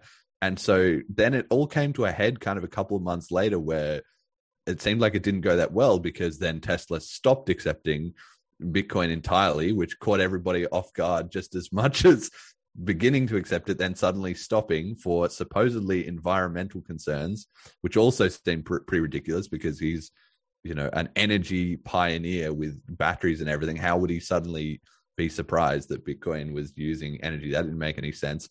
And then he was just kind of uh, drifted off the crypto radar, and he's made a bit of a comeback in the last uh, part of of 2021, and has just recently announced that he's.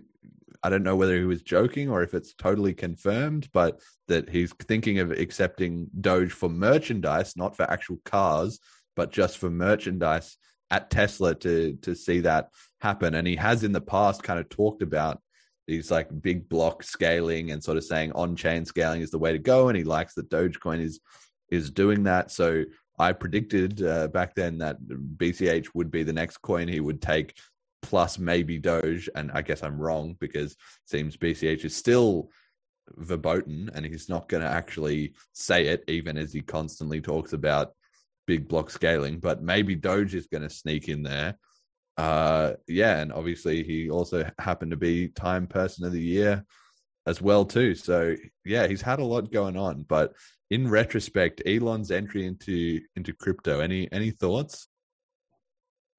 Yeah, I've been a huge Elon fan for many years. I mentioned I own Tesla stock. I, I drive a Tesla. Uh, I followed Elon's career just as an aspiring entrepreneur. You know, founding PayPal. And early back in like 2017, around that time, I was following Elon, and he was not a fan of of crypto. He he said things like, you know, it seems something really convenient for criminals to use, and things like that. Some people accused him of being Satoshi, and he, you know, constantly said like, I'm not really into it. And he would troll on Twitter, Dogecoin, just kind of trolling crypto people, right? and then you know, it feels like yeah, he did get caught up in the the bull market getting going, and people around him probably influenced him and then it seems like by the time like he really wrapped his head around it, he'd been pushing Doge and now was in Bitcoin. And then it felt like he was attracted to Bitcoin Cash. He even had some dialogue with Kim Dotcom saying he agreed that uh, that Bitcoin Cash was superior in fees and in scaling on chain. He's repeated that several times. So I feel like um, he's kind of uh, backed and backed himself into a corner where he wants to be a big blocker. And I feel like if he was around in 2017, he would have been a B casher. And uh, actually, I shouldn't say that because if he was around 2017, uh, his popularity would have allowed the big blockers to hold the BTC ticker. I really believe that. Um, so I think these fundamentals will continue to play out. I think at some point, uh, you know, I wonder, I wonder what would sway him or what kind of personalities would make it more attractive, or he'll he'll just have to wait until the Bitcoin Cash market continues to grow. Vlad, any any thoughts, Elon?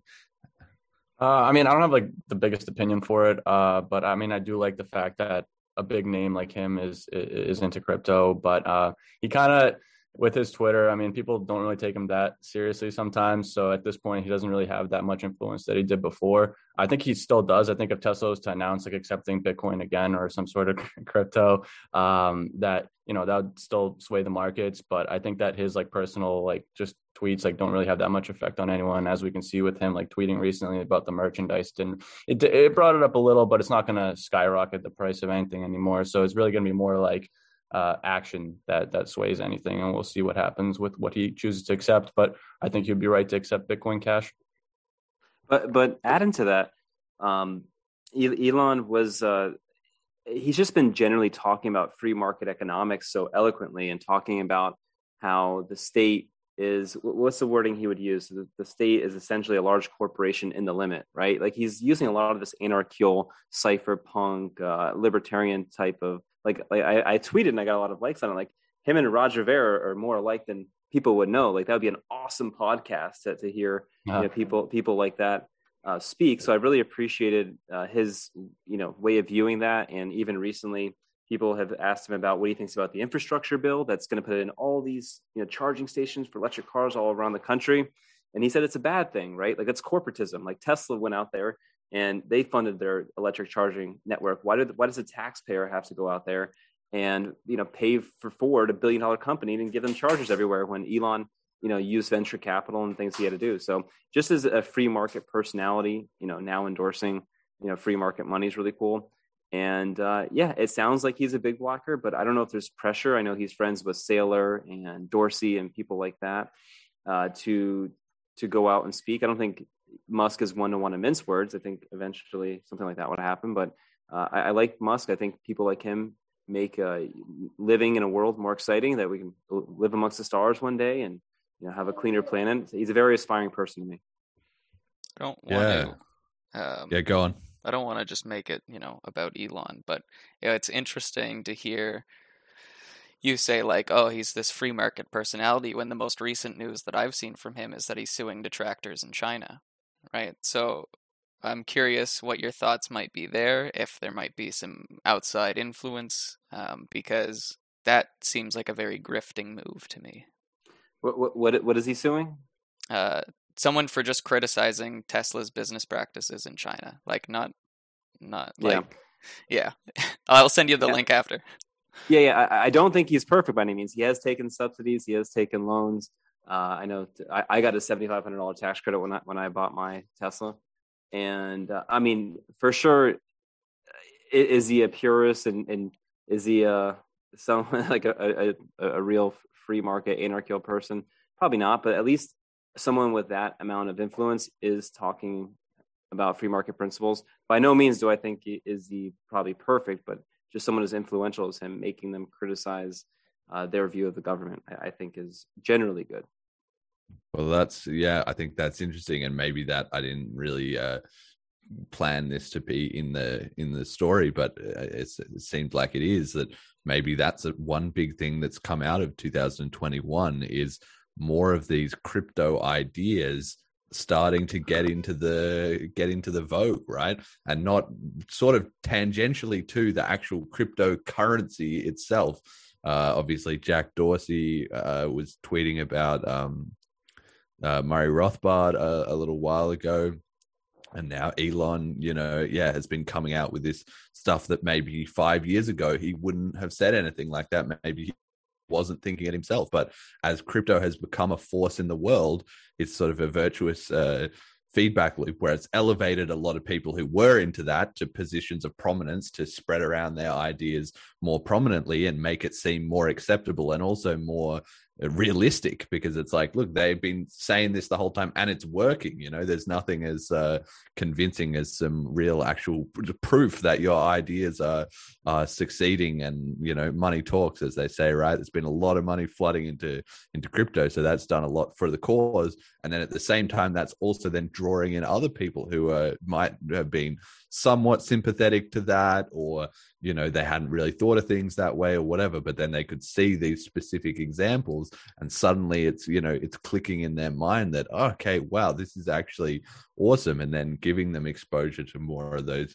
political ideas and and, and different things kind of as a result. So maybe elon is emblematic of that but you know i think we are just seeing that happen sort of around the world uh, as a as a greater sort of crypto awakening.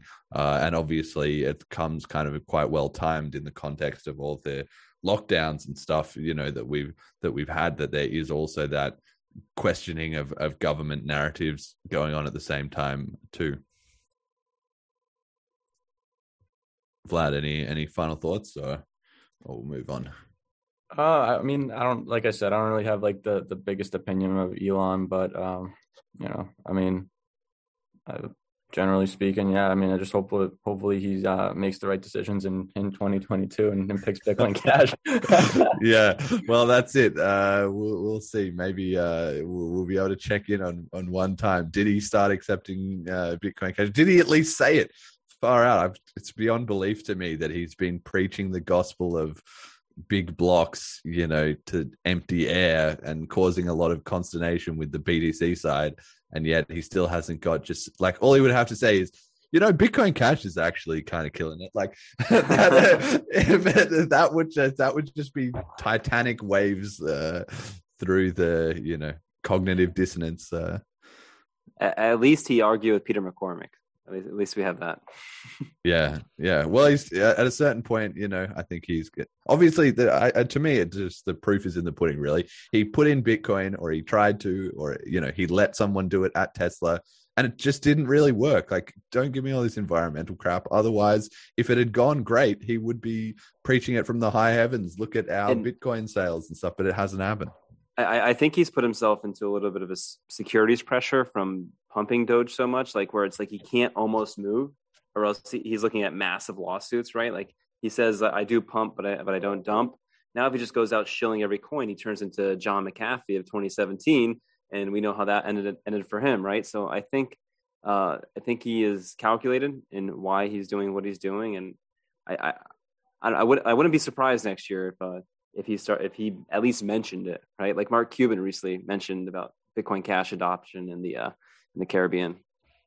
Yeah, it's it's getting there. It's definitely uh, making inroads. Right. So let's then check in on so final little third storyline of the year that I wanted to talk about, which is uh, kind of a compliment to you know the other two that the Elon story is kind of looking outward what was going on in the whole crypto space, and we talked about the Messari Capital sort of uh, story, and then Smart BCH is a specific example in within the BCH uh, community and has been a big part of it. But uh, the third one is just that Bitcoin Cash has has had a year of of no drama. There was no chain split. There wasn't the devs causing a lot of grief, uh, except for a small uh, wobble with BCH Unlimited saying, "Oh, we're going to maybe launch a testnet coin." But I think that, for from my perspective, the there's just been grassroots growth in content creators, uh, like we've talked about. And I think it also just comes to the fact that the community has stopped being so um, insecure, maybe is a good word for it, that probably in the past I, I wasn't as involved. And part of the reason I wasn't involved because there was too much toxicity, too much arguing, too much you know what about the past and stuff and not enough looking to the future and just let's it's not really about whether BCH is better or worse than another coin. You know, you can talk until you're blue in the face. You kind of got to prove it. You got to put up results. Look, people are using the network to transact. Look, we do have a vibrant e- ecosystem. Look, people are interested. Look, there is, you know, cool conversations happening and we are being a thought leader and stuff.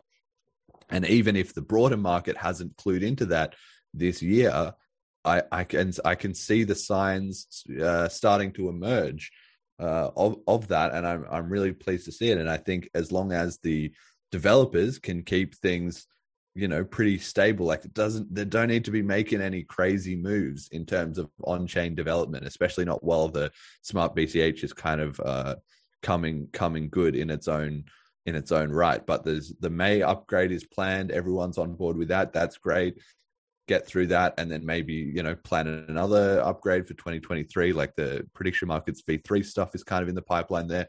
That sounds perfect to me you know so if i can get kind of word out to the community via this platform that you know i think we just just let's just play that one a little bit on the conservative side and and give the rest of the ecosystem uh, a chance to flourish. But that that's that's my thoughts on sort of permissionless uh systems because the idea is once you have sort of a stable base then you you give space for those other things to grow and that they can happen they can happen quite fast but it has to just be given a little time to it's like the soup or something you know you got to simmer it a little while uh, in the free market before it before it all comes good so uh, I don't know. I'm, I'm interested to hear from you know other other voices in the scene what you what you guys think about. Uh, are you very concerned about you know protocol development? Do you follow that much? Do you think the community is starting to pull together? Are we going to be in for another round of arguments because someone comes out of left field with drama? Where where are we at on that front? Yeah, I think you know Bitcoin Cash it will, it will always have like the purists, you know, and I, I, think despite all the drama and all that, that that that'll always hold true. And Bitcoin Cash will always be a very tough, vigilant uh, coin and uh, with enough development around it, we'll find our, our spot in global adoption, or the thesis of the show is the, the world reserve currency. Uh, yeah, um, it does seem like there's very little infighting. It seems like the community is basically like if we could have stayed this way the whole way, there, there would have been never, never, a split, right? If we could have stayed committed to low fee and adoption, um, like it'll always be. And I wonder, I wonder how this will be uh, you know, thought of in the future just like there's always like this hatred towards Bitcoin Cash because it seems like a knockoff of Bitcoin, right? Um, if we will still hold on to the strong Bitcoin branding, or if we'll just be, you know, brand ourselves differently, like that's always a a, a criticism. And uh, I've even had lunch with uh, someone prominent in the Bitcoin Cash community who was proposing changing the name to something like BitCash or something like. Um, so it'll be, you know, those things could be contentious in the future if conversations like that continue and on how we brand ourselves. Um, but but as long as it always has the purest philosophy, I'll, I'll, always be here. That you know what I got into in 2016 is free market uh, currency that's committed to low fee, or can send any amount of money to anyone in the world for a fraction of a penny. Uh, that, that's what I'm here for, and it's cool to see development built on top of it. I think Smart BCH is our next big catalyst. Uh, so I I'm, I'm really excited. Those are my thoughts. Yeah, to add, to add to that, yeah, just adoption is definitely uh, becoming more prominent. Smart BCH is, you know, like like hopefully uh, the the predictions that we put out earlier will be what actually happens next year. Um, but we're starting to see more content, like like we are saying, like a lot of content creators, and we even got a shout out this year from Andrei Jikh. I don't know if you guys are, are familiar with him, but uh, he has almost 2 million subscribers on YouTube. So the eyes are getting on Bitcoin Cash, not just from little guys like me with the, like 2,500 subs. Like there is people with a big audience who who are talking about Bitcoin Cash, and a big audience puts a lot of eyes on the coin. And hopefully we can see that, you know, maybe it'll just be a bunch of small guys that continue to talking, but that just increase increases the group. And hopefully like the YouTube um, community it grows bigger and bigger with Bitcoin Cash, more eyes get on it, and I think that next year is going to be a huge year. I think it's going to be huge, and it, starts off with little things. Yeah, that's true. I mean that uh, that Andrei Jikh uh, video. Yeah, I had. Uh, I think it was the episode with uh, Cheap Lightning, or maybe it was. Uh, yeah, I think so. But I did an episode where where we talked about in detail when he came out with that video and so on. That was that was huge. You're right, and it that video now has uh, over half a million views. I, am pretty sure, and that just breaks it all down in detail. It's catching up people so much on the history and a complete segment of people who are not already in the weeds and invested into all this stuff. So they're coming at it with a, a fresh mindset and. Uh, sort of, I've been following some of his channel content, and I was following it actually before he did that, but since then, I've also been paying attention, and he's you know he's kind of picking and choosing a little bit he he just sort of picks his you know coins that he can kind of win no matter what because he can make a video about every coin and say wow this is great. But it was definitely telling that you know bch was one of the first ones he's now done a bit of a series. You know he's got a bit more one about uh cardano and one about solana and different um things like that, but none of them have gotten quite the in detailed depth and attention that he came gave to BCH, nor has it kind of those coins have all been the more the hype ones that were sort of jumping up out of nowhere. Whereas BCH, you know, could have easily just never made it onto a channel like his, which is, you know, going to be very topical and based on, you know, what what people are recommending uh, that week or that month or you know what is hot on the reddit forums or, or something like that so the fact that he went out of his way to to really dig into that speaks a lot and i i in my mind it's quite linked to the fact that mark cuban uh, mentioned it as well, and even then Swizz Beatz as well that we saw too. Yeah. It's just this idea that anybody who looks into the history of crypto, you you, you kind of can't get the whole story until you until you it's like the secret chapter that you need to unlock and read because otherwise it doesn't all make sense how bitcoin got to be where it was how, why ethereum is a different coin to begin with how they all fragmented around where the competition is going all those things um so yeah i think you know it's just that's as long, as long as that story keeps being being told by the bch community you only need to get a, a critical mass of uh you know bigger external voices going and and suddenly it's on blast everywhere right? Um, i mean if, if, oh, yeah. sorry. No, yeah add some price hype it'll be it'll be amazing. Yeah go on uh, I was gonna say, I, I, mean, if he keeps his eyes on it and then he makes a video eventually of like smart BCH or something, that would be enormous. You know, like that would that would be amazing. yeah. Also, this year, uh, Cold Fusion has a couple million subscribers. Made a, a, video just about the the history of Bitcoin and the block size war. And uh, I, I noticed before Andre was following other big blockers. I feel him like others. Their heart is in Bitcoin Cash, but being an influencer and following crowd type movements like Colin talks crypto. He's a he's a he's a big blocker, but um, people are don't want to wait out the storm until Bitcoin Cash rebuilds their community. So I, I'm cool with being a foot soldier for that. And then as we continue to grow, they can come back in and we, and they they're welcome with open arms, and uh, we'll, we'll continue building. Yeah, I think that that really is. Yeah, that definitely, you know, amen to that, right?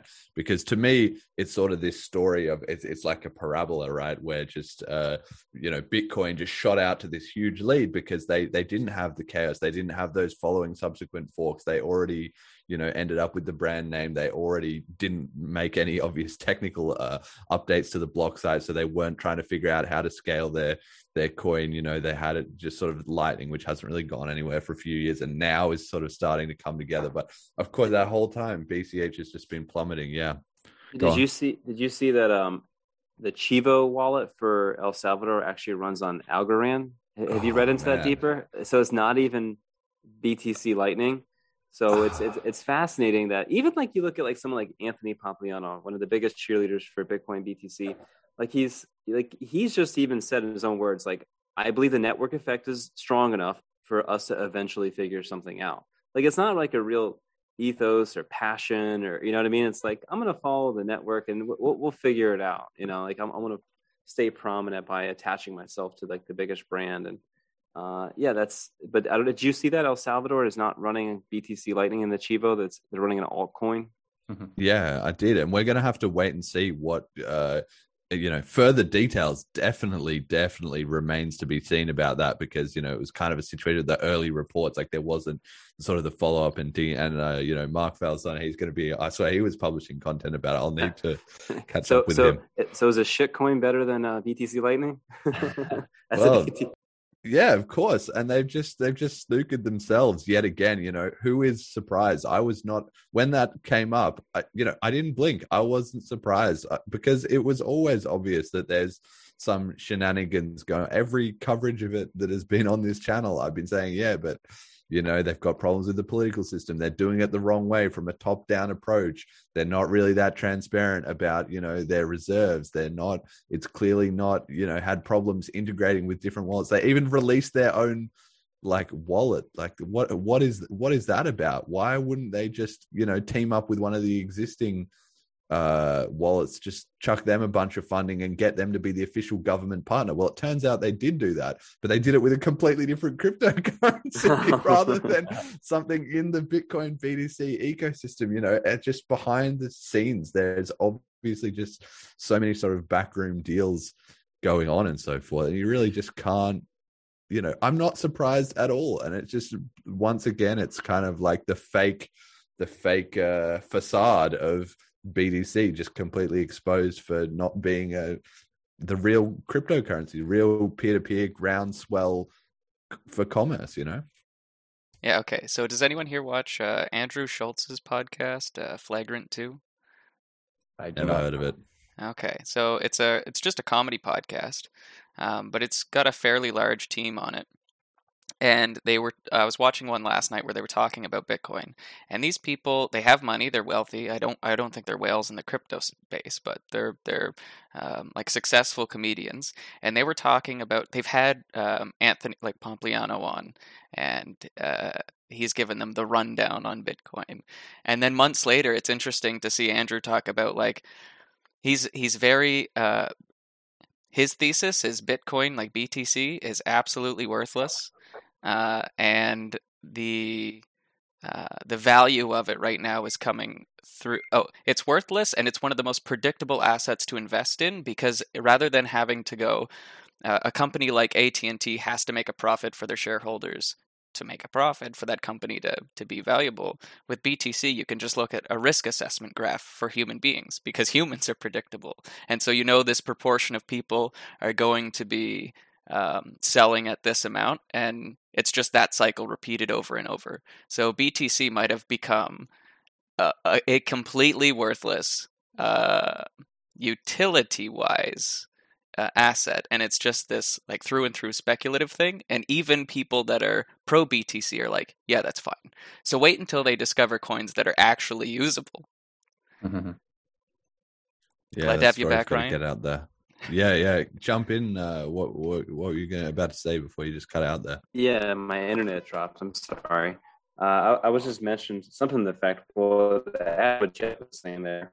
Uh, in, terms of just using it and using the Bitcoin Cash blockchain and sending and receiving a payment, you already know right there that Bitcoin could have BTC could have increased its block size to two or five or eight. Uh, You know, like you, you're to me, it's like it's already pretty clear um, what was right, but the market is not actually using it; they're just speculating on price, and price tells them everything they need to know. But I was just going to add to, to uh, Mark uh, Falzon, who actually covered the Algorand.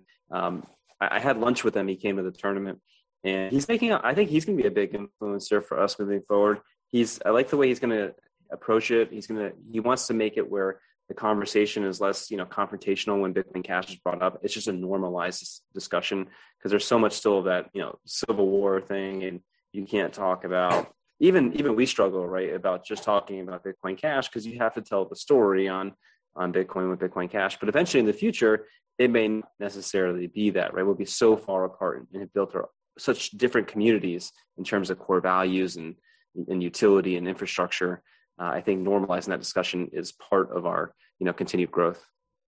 Yeah, I think one of the most interesting, uh, you know, areas to that, and I think, yeah, he definitely does a good job of sort of trying to be like uh, ameliorating everyone, you know, to be sort of in the middle ground and not to be trying to take too much of a side or be too inflammatory or something like that.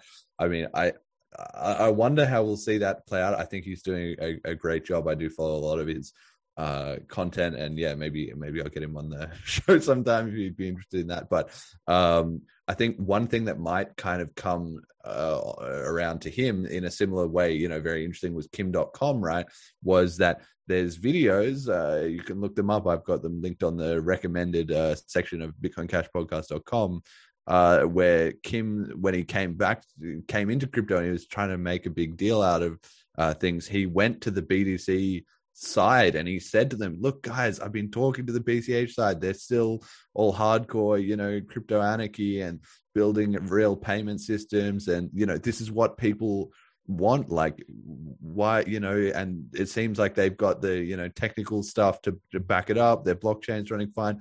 Come on can we talk about this? And he tried to be reasonable with them you know, for three or four months or I don't know, a year, however long it took him. But the point was he'd obviously talked to the BCH side and heard a lot of like butthurt and anger and everything. And then he went to the BTC mm-hmm. side and found that they were also pretty, you know, stuck in their ways. And he thought, okay, I can reconcile these things together. But then he basically relearned the lessons that everybody had already learned already, which was that there was just no getting no getting past it. It had just turned into like a divorce. You know, it had just been, well, we split. You're going your way. I'm going my way. And just that, that's fine. We don't need to argue about it anymore. And so he, you know, he did try that and he went on that debate, you know, with the BTC Maxis and ended up getting censored off their channel for sort of uh, exposing, you know, some of the flaws in their argument and so on and so forth. And so I think, you know, Mark might end up kind of in a similar position where right now he's sort of like, yeah, I'm trying to be good with everyone. But even he, you know, has increasingly had sort of chunks taken out of him. We've had run in with the moderators at our Bitcoin where his content is getting taken down and Peter McCormack saying, yeah, but El Salvador, actually everything's great. And he's like, no, it's not. Look at all this content I've produced about how it is. So, you know, there's only so many times you can you can run into that same crowd and have a negative experience before eventually you think this is why everybody else doesn't bother to sort of try and play nice with them because because there's just no point. So if he can maintain that uh, fair and balanced approach, uh, kudos to him. But on the other hand, I sort of feel like the the water wears away the stone on that one. are, you referring to the conversation he had, he had with Tone Vays, Kim Dotcom, when he was sitting down and saying, you know, look, you know, look what they're they're building over here, and and he did want to use Lightning for yeah. K.im, which again, this is something we're speculating. You know, Kim Dotcom is a legend because of Megaupload. And like, there's all this thought, like, wow, he controlled four percent of internet traffic. Like, imagine if we could get like a fraction of that, and everyone using Bitcoin Cash, like what that would do. Um, so I, I, recall seeing those, and, and he is a very good speaker, Kim. Like, he's very good at controlling people who are losing their cool, and like if a BT Maxi like goes over the top and like start like in that in that thing in that conversation on Clubhouse when he was censored, like the guy was like losing his mind and calling him a scammer and all these things but like he always kept his temperament, and that, that's always something that uh, uh, that that's important. Sorry, my son's over here. He's ready hey, yeah, go, guest, Miles, guest on hi. the podcast. say hi. Miles, Miles, tell him what's your favorite kind of money? Bitcoin Cash. Let's go. There you, you go. You got, you got to start them. You got to start them young. The next generation. That's that's where it's at. You know. That's the that's... average. We need a commercial with that yeah, exactly. somebody, somebody clip that out, man. We got, we got to get that. Imagine that is a viral Twitter video. I'll, I'll like, work on, I'll work on something. get, get, get something going with like the, the heated debate: BTC versus BCH. Da, da, da, da. Got, we got, we got to do like some sponsored ads on Instagram with that. And then just, and then just cut in there. What's your favorite Bitcoin? Perfect. That's the end of the debate. See you later. Uh, the next funny. generation has already decided. Get a little there QR code for him. Get his uh, his right. post secondary paid for already. Yeah, uh, that's it. I got a video brewing in my head right now. Perfect. I, I've got yeah, I've definitely I've got a couple of mates. Uh, by the way, anyone who's listening to this podcast, uh, if you have kids at the moment, I'm just saying, if the one thing crypto needs is time. If you got a kid and you get him a BCH and you just put it in storage, they got 15 years. They don't need to know about it. And then, uh, yeah, 18th birthday, here's a BCH, except it was bought 15 years ago. That that's like a that's a pretty good. Uh, I, yeah, I mean, you know, that's all or nothing, right? Like, if it doesn't yeah. work out, well, it was a couple hundred bucks, and if it does work out, your kid is going to thank you for the rest of their life. So, mm-hmm. I'm ju- I'm just saying, kids kids have a lot of time, so uh, maybe maybe maybe maybe think about that my, my nephew was messaging me last night. He's 16 and he's looking for a way to buy crypto. And I, I honestly didn't know what to tell him. I sent him some exchanges that I use.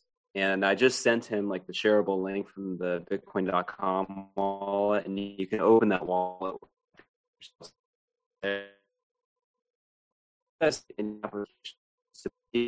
Typically, with like the stock buyers, you do some kind of custodial services.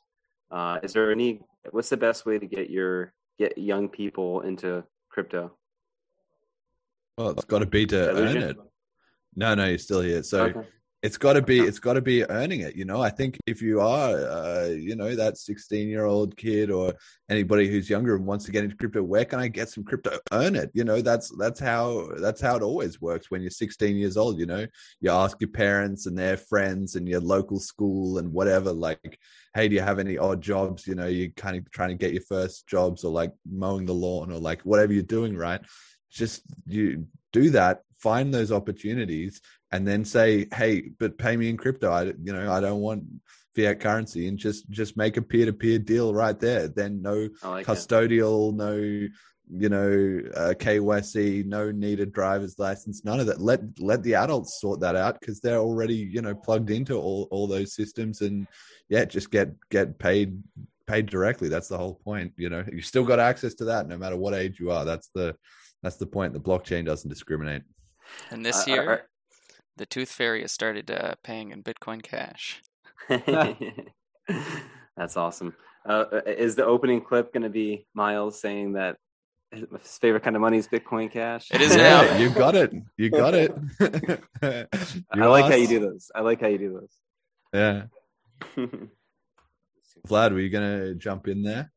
Uh, no, no, I, I actually had nothing to say there. All right, cool. Well, then let's uh, crack on a bit uh, to the sort of last uh, few little segments of the of the show. Then, so we've got meme of the week. So this one, this one takes a bit of uh, explanation. This one's a bit of a deep cut. So meme of the week this this week comes from Anders Blume. So for those who don't know, which I would assume is most of my audience, uh, Anders is a Danish. Uh, I'm pretty sure he's Danish. I really hope I didn't get that. I'm pretty sure he's Danish. He's a uh, Counter Strike um, Global Offensive video game commentator, right? So he he works at the events and he sort of commentates on the the esports streams. And he's uh, really into uh, Counter Strike, obviously, video games, but he's also really into cryptocurrency and conspiracy theories and also psychedelic uh, enhancements to the lived experience. So uh, you have to. I, I really enjoy his Twitter feed because he has a lot of tweets that you kind of need to read with the with the context that there's a decent chance that that, that he is he is uh, high while while while accessing his Twitter feed, right? So uh, a lot of his stuff, it's hard to tell whether it's a joke or whether he's serious or whether he's high. And that's kind of a fun game you get to play whenever you read his tweets. So this tweet came across my uh, timeline this this week and it and it made me laugh. So with with that, what I've just said in mind, his tweet was, I've been thinking for a little bit here because this talk of inflation is obviously a big concern and seems to be on the news more and more these days. And it occurred to me that if the value of the currency is decreasing because of inflation, how about we just print more money? this was like such a great take because it could be it could be any of them, right? He could be completely sober. He's a big fan of cryptocurrency. He could be, you know, making a satirical stab at, at cryptocurrency, right? Or perhaps he was had just had a massive dose of mushrooms and he was in the exact state of mind to think, yeah, no, there's no problem. We'll just print more money. and uh, at the end of the day, it will all work out. And the best thing about that, of course, is that the people who like fiat currencies don't need a heroic dose of mushrooms. And even they think that that's the solution, that you can just print more and get abundance of wealth by just handing out dollars to everyone uh, willy nilly. So I just thought this was a, a great example of uh you know wrong wrong-headed uh thinking on the non-crypto side is it's it's hard to tell you know it, it's basically satirical at this at this point when you see it from a, a crypto point of view so I, I don't know, Anders. Is is he a crypto enthusiast at all, or no? Yeah so so Okay. anders yeah he he loves cryptocurrency he's, Okay. he's kind of a little bit known for that you know he tries to sneak it in there i don't know if he likes bitcoin cash Sure. Uh, I've never heard him mention that. I think he liked Ripple for a while, and you know he has his own uh, takes on Mhm. on on the scene and and what's big. But uh, c- because that's stirring around there in his brain, and yeah, Mhm. he's re- you know he's really into a lot of like aliens and and all those kind of things uh, as well too. So he has some some kind of off the wall takes, and this I thought was a perfect middle ground between I'm not sure if he's serious or if he's not serious. if he's into crypto, I would, I would assume he's being a, a bit of satire. But it's interesting that you talk about uh, mushrooms. Uh, I've actually been looking into microdosing, not macrodosing, psilocybin though, uh, j- just for whatever reasons. Well, I won't go too too far down that wormhole, but um, but I could see him being, uh, you, know. Yeah, I don't know. I'm interested to follow his work because I, I I fall down those wormholes my, myself. Um, I'll, I'll leave you with that. yeah, down down the rabbit hole in that regard. I, I, mean, I definitely think he's probably he, he was on something, but I think that that, that, that, uh, that, like the thought was there, and I mean that's the reason why I, am I'm, I'm encrypted. Like like the, there's a serious thought behind the joke too to think about, and it's like that's the reason why we're in cryptocurrency is because we're in the situation to where that it's a cold hearted truth there. Like that's what we're doing nowadays. We're just printing out money, like like it's nothing. Like oh, we're, we're how can we solve this solution? I'll just print out more money. Like it, it's not how it works, and that's why crypto is the the solid replacement for it. And uh, and that's why a lot of us are in this game. And uh, I mean, at least the pure hearted ones. So and I believe that's a lot a big majority of the Bitcoin Cash community uh, holds those values. And to, to turn a joke into something serious, that's what uh, you know, that's why I feel like on that.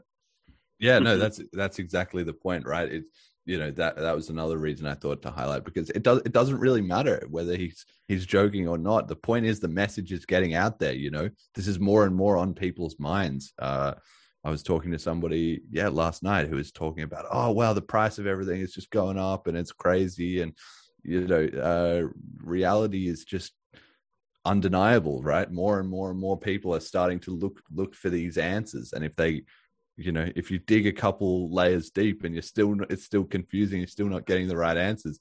Eventually, it's kind of like, wait, this is what everybody's been talking about. This is what all this stuff is. uh is kind of about you know i think yeah cryptocurrency like i said its greatest ally is just time like all it has to do is just stay in the race and as fiat kind of spirals further and further out of out of control eventually you know everybody starts to wonder like what is going on here? And then then that's it. Once you've uh once you're down the rabbit hole there's there's kind of no coming back.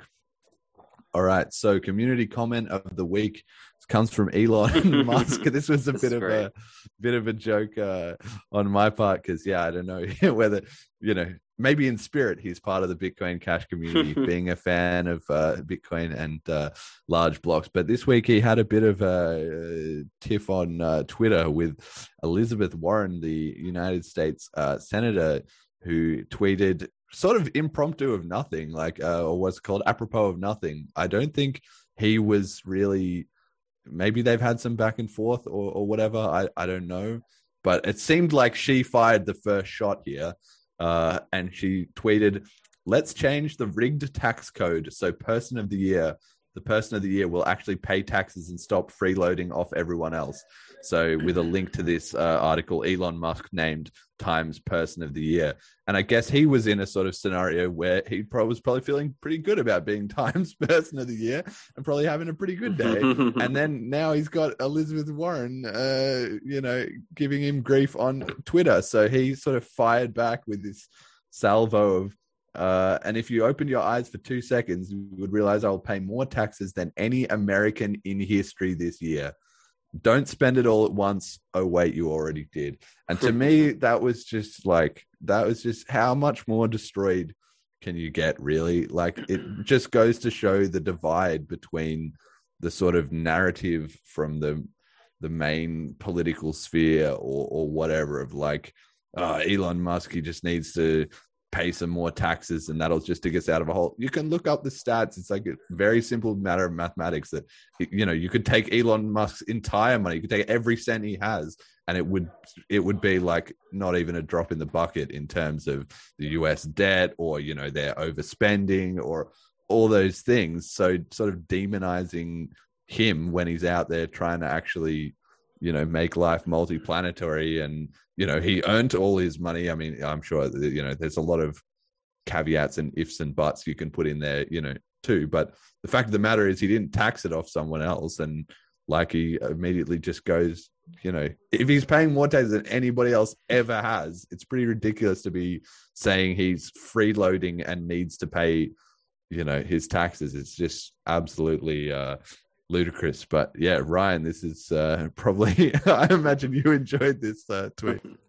yeah, it's it's you know she's really running a political campaign off it and encouraging people to donate. Like this guy freeloading off of the government, right? This guy that's you know created you know all these different companies and all this wealth for shareholders and all these jobs for people to have is free now freeloading, right? When when when she lives off the taxpayer it, it's it's an interesting contrast. So I'm hoping she's messing with someone that uh, is that most people would be like, why are we picking a fight with this guy? Like, right? Like, like go after like the guy that's polluting someone, or like the the, the, the like this is the wrong capitalist to say this is what we need to take this one down, right? So hopefully uh, that sheds light into you know getting rid of these kind of people in a, in a you know in terms of I don't know whatever way the U.S. government's going in terms of which way they'll lean and how much how many personal freedoms and how much of your wealth you'll be allowed to keep and you know how much inflation people will deal with. And just to touch on the inflation you talked about we see it every day in our lives right now. And a lot of that is to do with the supply chain crisis but i wonder when all the dust settles like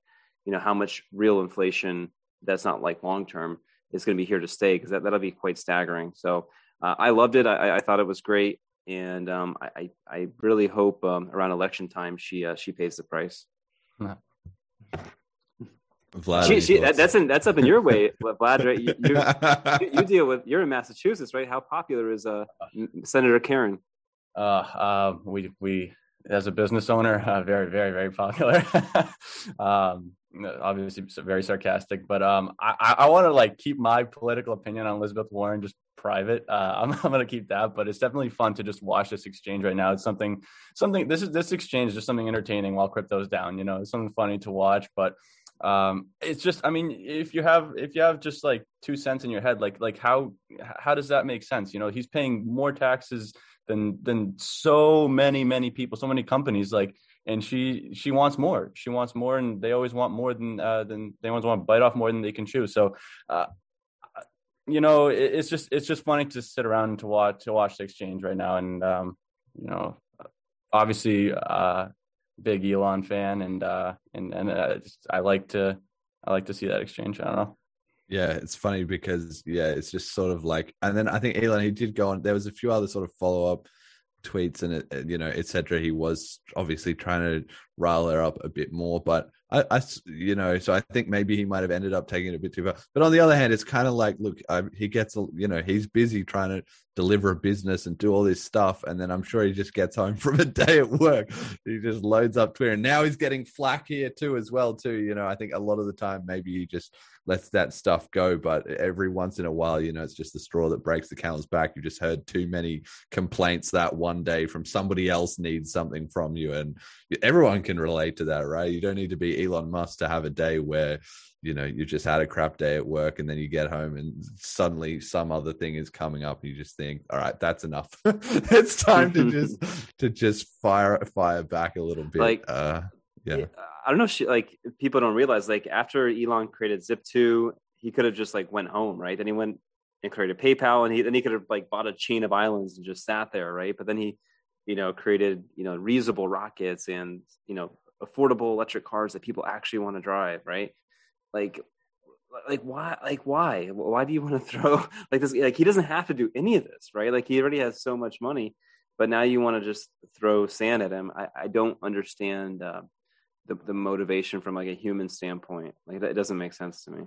Because people like elon move faster than they can regulate.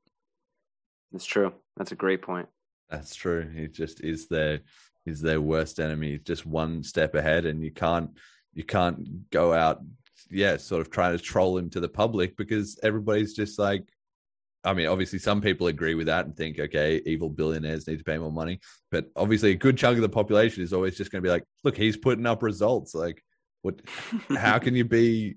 Why are you hating on him? As if there's not better things for you to be spending your time on than one of the most productive people in society. Like, Give me, wasn't, give me a break. Wasn't Warren also the person that was just like memed like mad when they paraphrased, like, with DeFi, there'll be nothing left to regulate? yeah, yeah, she, the- uh, There's always a few good ones. she, yeah. she she's been one to attack crypto too. Like anything that, like you were saying, that she can't re- regulate, and she doesn't feel like as a politician she could put her thumb on. It seems like she she wants to attack from the people that are just out here, you know, trying to live their lives and do whatever they want to do. It seems like she takes an issue with. Yeah, it's ridiculous. All right. Well, then let's move into yeah, second last uh, kind of slide here is message to the community every week, and I guess this is sort of the the sign off for the year. A bit of a, a to how it is. In this one, I've also added a little bit of a extra prompt there that maybe you could sort of theme your answer around, which is if you're going to sum it up, you know, 2021 was the year of what? Uh, obviously, maybe not just like BCH, but I don't know, something specific, or maybe in the crypto scene, or maybe just in the world in general, and what 2022 will be the year of. So I don't know, Vlad, are you looking you're looking ready for this one? Uh, your first up message to the community. What does the BCH community need to hear? Yeah, so I think 2021 was the year of recognition. Is the year that everyone kind of really got to dive into what cryptocurrency is, what it can do for the community, how it can help people, how you can pull away from the centralized uh, banking system and from fiat.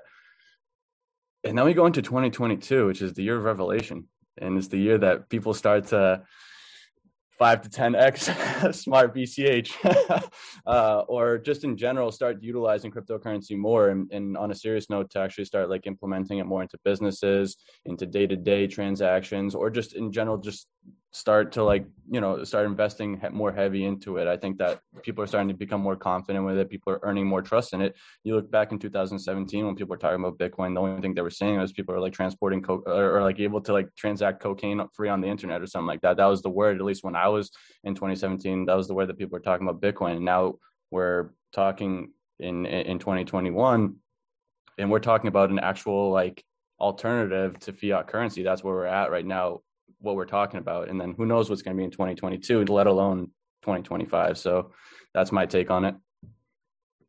Yeah, great. Great. Yeah, great, great words for it. Recognition and revelation. There, there's some heavy hitters. Ryan, you're up next. Message to the community. Yeah, I would say 2021 was a, a year of recalibrating, and uh, I say 2022 is a year of, uh, of attacking. Right. So I think we we've re- recalibrated our, our network. We've increased our transactions.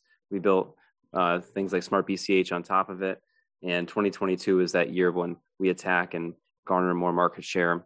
And uh, even though I do expect a volatile market, you know, Bitcoin Cash is one of those coins like that I will, uh, you know, I don't mind bearing.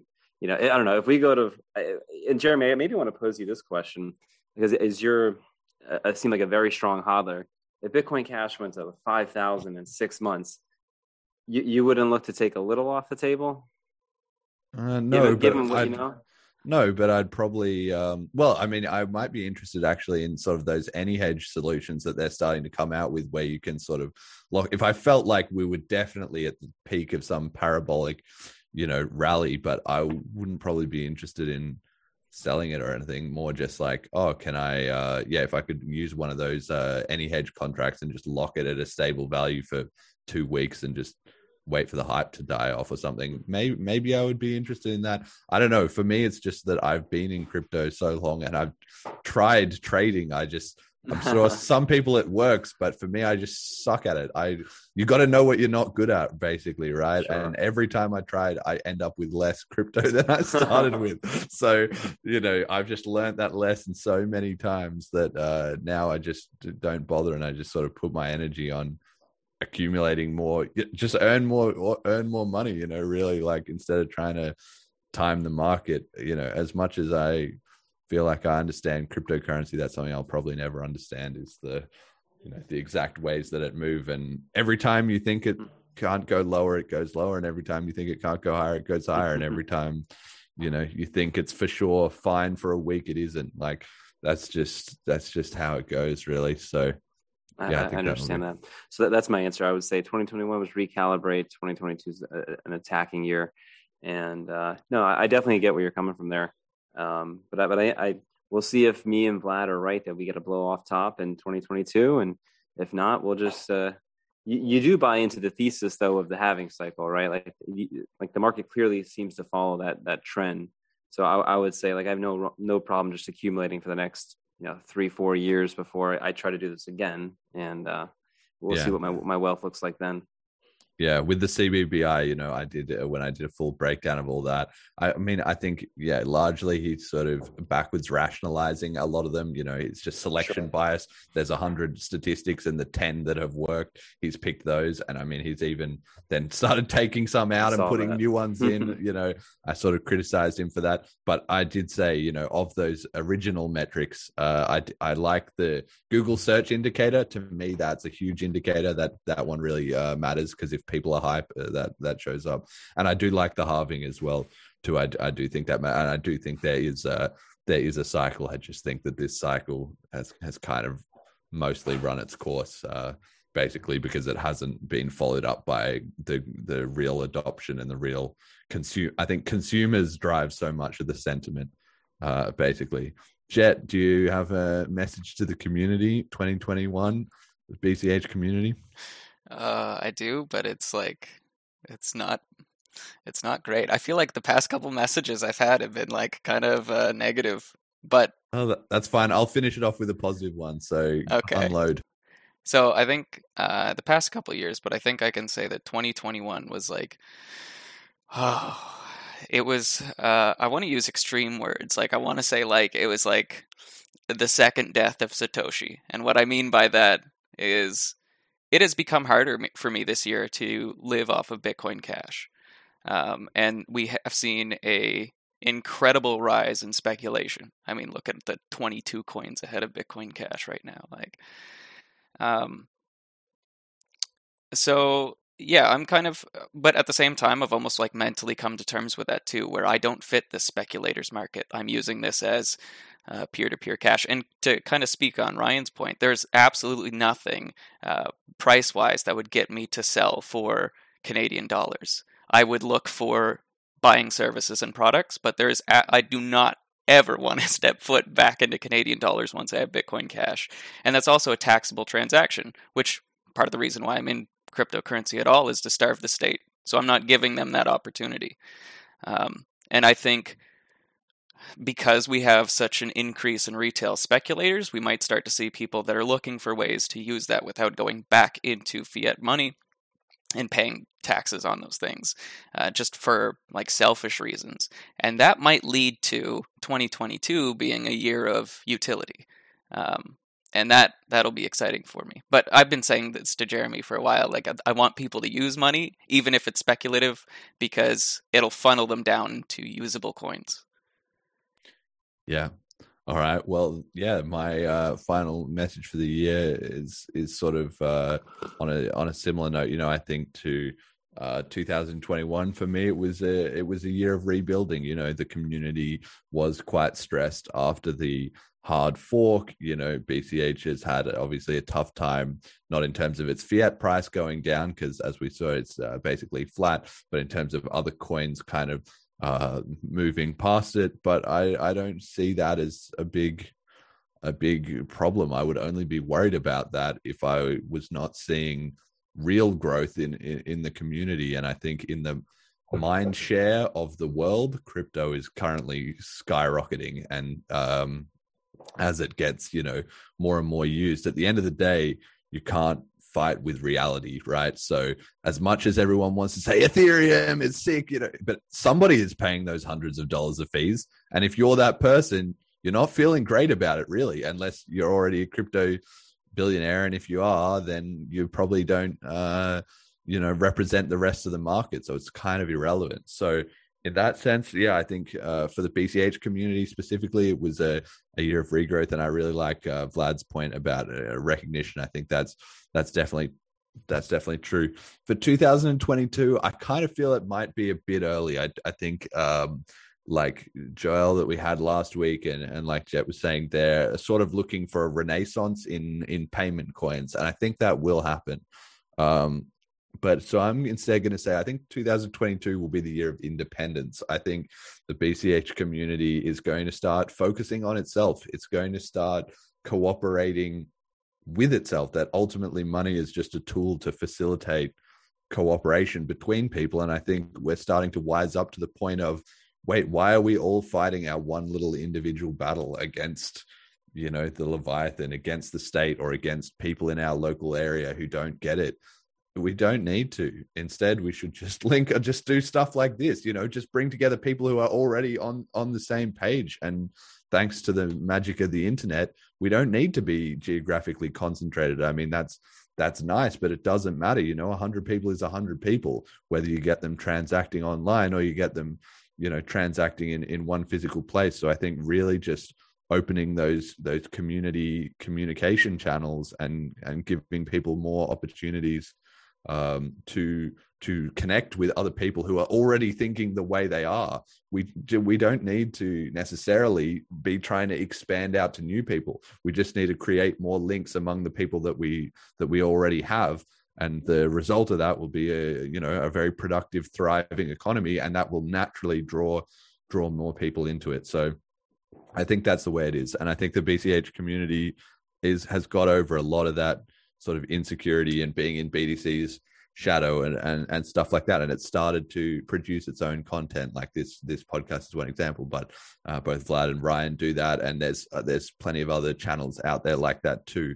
And the more and more that the bch is just is striding off in its own direction the more and more that it's going to be that other coins in the market are going to see that happening. And and the conversation just will have moved past them, particularly the BTC crowd who've, who've lost control of everything. So I think, yeah, we just need to focus on ourselves and just do a killer job and just ignore the competition because we're, we're going to just make them irrelevant by just outperforming them. That's the free market. The, the pressure and the burden is on us, but it's on everyone. But I'm, I'm very confident that the people who like BCH and who see the mission and the idea are, are you know are passionate about that and they're they're not going anywhere and we're gonna we're gonna work harder and smarter than anyone. I i'm going i'm gonna do my bit anyway. So uh yeah i think that's that's that's where the community's headed. I look forward to looking back to it in uh in a year's time. All right so final message then is just the bch community had this little uh uh campaign called bring your bch home which was to essentially just encourage everyone to to take their coins off centralized exchanges. If they had it it was kind of spurred by these theories about bch being uh, shorted on the markets and stuff. And you know i mean maybe there's some effectiveness to that. Uh, certainly it's better than than doing nothing but just everybody for 2021 you're going to have some christmas holidays or some free time or whatever. Just just take that half an hour or that hour to just sort out. Make sure you've got your backups of your private keys make sure your security is on point take your coins off exchanges and uh, that's where they're that's where they're supposed to be in, in your wallet so uh, yeah i want to do my bit to add to the community sentiment that has kind of arisen around this december 30 take all your coins off off exchanges by then right so that will pretty much do it for the show then. Um, that's it for 2021. Like I said, um, you know, 35 episodes. It's been it's been pretty cool, and uh, you know, we'll be definitely back next year with a like a fresh season. The the 2022 edition of the uh, the Bitcoin Cash podcast. I've already got a couple of small tweaks and things that I'm I'm working on for that, so everyone can look look look out for that. But uh, I'll give I'll give all the all the guests the time to you know make some um, shout outs. But as usual, you can check out the podcast at www.bitcoincashpodcast.com. I want to shout out to refreshtimer.cash. That is uh, a project. Looks kind of like Satoshi Pyramid, like actually. It got mentioned in the chat. That's Satoshi so Stack, which doesn't exist anymore, but I can tell you about that. okay. Well that's kind of kicking off. Uh, i haven't looked into that but uh, so approach at your own risk but people can check that out refresh timer uh, cash if they're interested. Thank you to all the donators uh, to the show obviously. Um, yeah and my my shout out goes you know goes to the community of everyone who listens to this show because i started the year with zero uh, youtube subscribers and zero twitter followers and zero noise.cash subscribers and that's now you know like in the in the hundreds nearly up uh getting into like a thousand uh in some cases. So that's that's just absolutely amazing. And uh thank you thank you all for your support and interest. Right uh vlad where can people uh find you? And do you have any uh special shout out you want to give Um, yeah, so you can find me on YouTube, literally just my name, Vlad Ivanov, V L A D I V A N O V. Uh, just type in BCH or Bitcoin Cash afterwards, and you'll find me. Otherwise, you might find like a an actor from Europe. um, other than that, you can find me on Twitter, the Vlad Ivanov, same handle on noise.cash. And uh, I just want to also throw out the Bitcoin. If you type in on Twitter, Bitcoin cash out, I will still be pushing to make this game a legitimate thing. I do see a future with it where like it could be like a weekly game or like even just like a monthly thing where like you just accumulate the profits at the end of the month to raffle them off. That might be more easier for for people instead of putting in every single week. Um, Bitcoin cash out. That's the Twitter handle, and and I'm gonna try to push for that. Maybe even give it a dot cash website. Um, so uh, you can contribute to that as well. There's a QR code on the um, on the uh, actual profile picture of the Twitter, so you can contribute to the project. But um, I do plan on pushing that forward going into the next year to increase transactions on the chain. Yeah, we'll definitely put uh, put links to that in the description and, and get people to that. Ryan. Yeah, I, I first want to say, Jeremy and Jet, thank you so much for having us today, and you know, just having the podcast in general, I think it's so um, important, and you guys do such a good job on just bringing you know great quality content to the community. Like I think it really gives uh, the Bitcoin Cash community a nice little hub of like really solid groundwork. You know, um, so shout out to you guys. I, I, really appreciate all the work you do and, and having me on for the second time now. If you guys want to follow uh, my content, if you're not already, uh, you can just search my name on YouTube, Ryan Giffin. There's no R there, G I F F I N. It's a uh, Scottish, not Irish. And uh, you can also follow me on Instagram, rgiffin89, also noise.cash, Ryan Giffin2, and just uh, follow along. And, you know, I'll, I'll, be looking to, if you guys really would like to, I'm trying to, in the next, you know, actually a few weeks here, I'll have planned out my second annual Bitcoin Cash event and uh, any kind of feedback to help me grow adoption in my area. You know, we're all in our different po- pockets of, of this planet, right? That we can help bring adoption to. Uh, please feel fair, you know, uh, please feel free to share with me on how we can you know continue to grow our our movement and uh, the belief in what we're doing. So thank you guys so much. Appreciate it. Jet, last one. Oh, oh, so my shout out would actually be for the entire Bitcoin Cash community. Um, I, I do specifically have to shout out uh, Roger and Mark Damassel and uh, Omar if you're still in the chat. Uh, without you guys, I wouldn't have gone to school to be a developer. Uh, I wouldn't have ended up like I, I don't think I would have ended up being the producer for this podcast or working in the space as much as I have in the past uh, six months ish. So yeah, I'm I'm like extremely grateful for that. Um, and yeah, I guess Jeremy, you get the you get the final shout out for me because I think you've uh, kind of tied me down to things a little bit better because I sit in some of the more insular uh, chat groups that get like bitter pretty quickly. so having positive guests on and seeing the groundwork that gets done has been uh, very beneficial for me. Thank you, Omar. I see you in the chat. All right, cool. Well, uh, that will do it for the year. So to all the listeners, Merry Christmas, Happy New Year. Um, stay safe. Uh, take it take it easy. You know, rest up a little bit. Everybody needs to uh, rest and, and recharge. And uh, we'll, we'll see you in 2022. Till next time.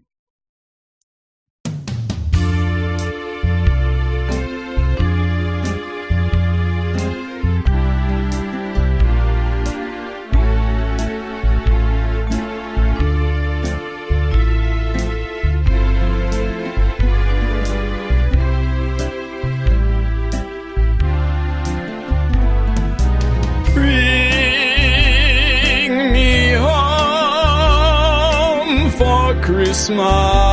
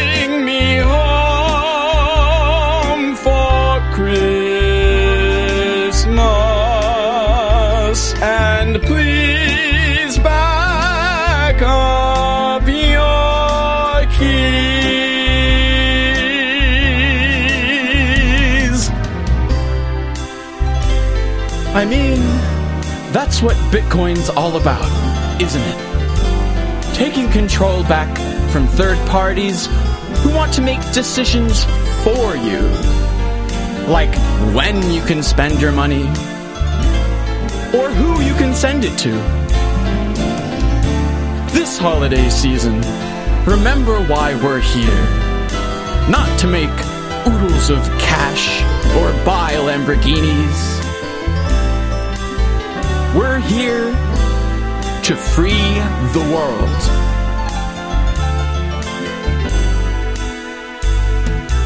In your accounts, you'll find me